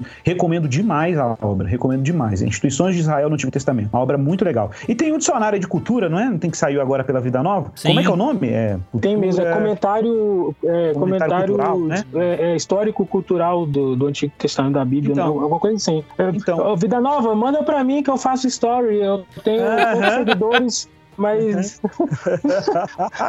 Vida Nova paga nós! Vida Nova paga Então, é do Craig Keener, isso mesmo. Tem do antigo e acho que tem do novo, né? Ele tá, tá, dividido em antigo e do novo, parece, né? E então, assim, por exemplo, alguns dos autores que participam dessas obras, o, o por exemplo, o, o, Victor Matthews, o, o, John Alton, né? Inclusive participa. O John Alton é um cara que eu tenho muito respeito por ele, apesar de críticas, né? A gente também, eu acho que o Alton também tem que ser criticado em alguns aspectos, mas o John Alton é um cara que conhece muito literatura do, do mundo antigo, né? Ele conhece muito as fontes do Antigo Oriente Próximo, do Oriente Médio Antigo, né? E, e eu tenho esse comentário em inglês, eu, eu, eu, eu tentei que eu, eu, tô, eu, aceito também, tá, Vida Nova? Um presentinho desse, enfim. Bando de pidão, deu me livre. Mas eu acho que o John Alton traz dados até mais recentes, assim, né? Mas ele não, não estrutura de uma maneira institucional. Na verdade, ele vai pegando cada trecho, cada livro do Antigo Testamento vai, vai deslocando temas, né? E que são que tem que precisa de explicações culturais e históricas. Então aí ele vai dar essas explicações usando as fontes antigas e tudo. E é fantástico. Eu acho que é uma ferramenta e tanto, assim, para quem tá lendo aí Antigo e Novo Testamento e quer ter esses dados históricos culturais, assim. Eu acho que são duas boas dicas. Agora, com relação aos israelitas, é assim, não sei. A, a, tem uma editora que não é uma literatura que não é cristã, publicada por editora cristã, a, é a editora Imago, que é uma editora judaica aqui no Brasil, tá em São Paulo, né? Eles têm um livro é, em dois volumes que é a História de Israel, cara, que é bem legal porque é, é, são, são, acadêmicos judeus. Eu não sei se é a história dos judeus, não. História dos judeus é do Paul Johnson, aquele historiador conservador. Eu acho que a história do povo judeu, cara. História de Israel, só que são dois volumes. É Howard Howard, né? Howard Shahar. Howard Shahar. É História de Israel, volume 1, volume 2. Na verdade, isso é de uma coleção que o. É uma coleção que a editora Sefer fez em português, que é, é, é uma coleção sobre vários temas do judaísmo. Tem até sobre Cabala, tem vários. Aí o volume acho que o volume 3 e 4, o volume 3, na verdade, ele tem dois volumes nele, são dois livros dentro dele, que é o volume 3, é a História de Israel. E aí ele é bem legal, cara, é bem legal e, e assim, traz muitos dados também arqueológicos, dados históricos, então vale muito a, muito a pena. O livro, o autor chama Howard Shahar. Shahar porque com C-H-A-R no final, né? Que, isso aí provavelmente é um het no hebraico, ou um, um raf, vai saber. Tem um cara chamado Georges Steiner, ele é francês, né, americano, tá vivo. Tem um livretinho publicado por uma editora da IDBH, inclusive. É, a, a editora é a Aine. Aqueles que queimam livros. É, o nome do livro é, é, é, um livretinho que dá para ler numa sentada. E ele faz uma defesa para dizer que os judeus são o povo do livro. Muito legal e eu queria ler um trecho aqui para vocês. Teologicamente, pode ter um trecho aqui que dá um arrepio, mas você retém o que é bom. Diz assim. Elas definiram sua identidade em relação ao pedaço de terra, ao Blut und Boden, a terra dos mortos, a Ager Sacrum, ou a esta pedra preciosa em um mar de prata. O povo de Abraão era nômade e durante a maior parte de sua história errou desde Ur. Assediado por perseguições sem fim, reduzido ao exílio e refugiado, o judeu foi expulso de uma terra a outra através dos oceanos para moradias muitas vezes brilhantemente criativas, mas fundamentalmente estrangeiras ou temporárias. Ficou exposto sem abrigo entre os homens como conseguiu resistir e sobreviver quando povos mais antigos, não menos produtivos como o egípcio, o grego, o romano ou ainda os estados principescos da América Central desapareceram. O papel do livro, da Torá e da enorme quantidade de comentários de que necessitou e que inspirou foi primordial. Enquanto pudesse levar consigo as escrituras, estudá-las incansavelmente, anotá-las, glosá-las, comentá-las, o judeu poderia preservar sua identidade e frutificá-la. Daí este verdadeiro escândalo. O primeiro e mais sagrado dos mandamentos não é honra o Senhor teu Deus, nem ama teu próximo, mas estudarás todo dia a Torá, as delícias de Leibovitz. Enquanto um judeu o fizer, nem ele nem sua comunidade desaparecerão da terra. Nossa verdadeira pátria não é um pedaço de terra cercado ou defendido por armas. Todas as terras como essas, mais cedo ou mais tarde, podem desaparecer e requerem injustiça para sobreviver. Nossa verdadeira pátria sempre foi e sempre será um texto. Hum, enfim, é isso. Pois, hein? Vamos aplaudir. Tem que botar aquela trilha sonora de aplauso. Slow clapping. Legal, cara, né, cara? Acho que esse nome Steiner, esse nome é judaico, velho. Esse cara deve ser É, judeu. então, é, eu acho que ele é judeu. Ele fala nós, né? É, e esse sobre Steiner é- é, Steiner é judeu, né?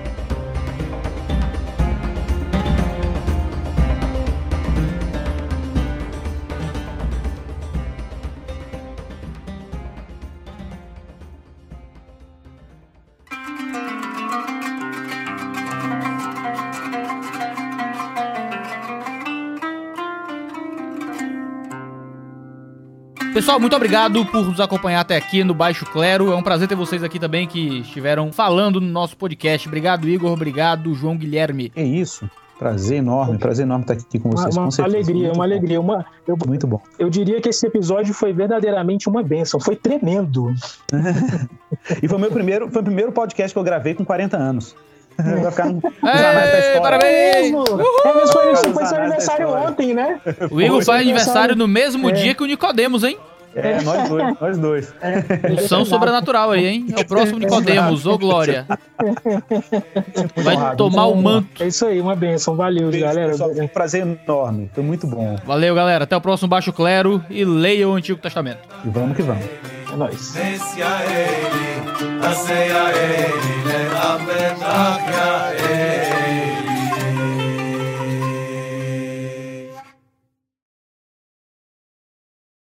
Você sabe que eu tenho, eu tenho pensado nos últimos dias que as pessoas mais poderosas do meio evangélico no Brasil hoje se chamam Maurício Mac Machado e Gabriel Tuller. Cara, o que eles têm de material off de, desse pessoal que participa de podcast falando besteira não é brincadeira, cara. Eles são as pessoas mais poderosas hoje, velho. Que se eles quiserem, eles acabam com a vida de muita gente. Que medo. Este podcast foi editado por Gabriel Tuller.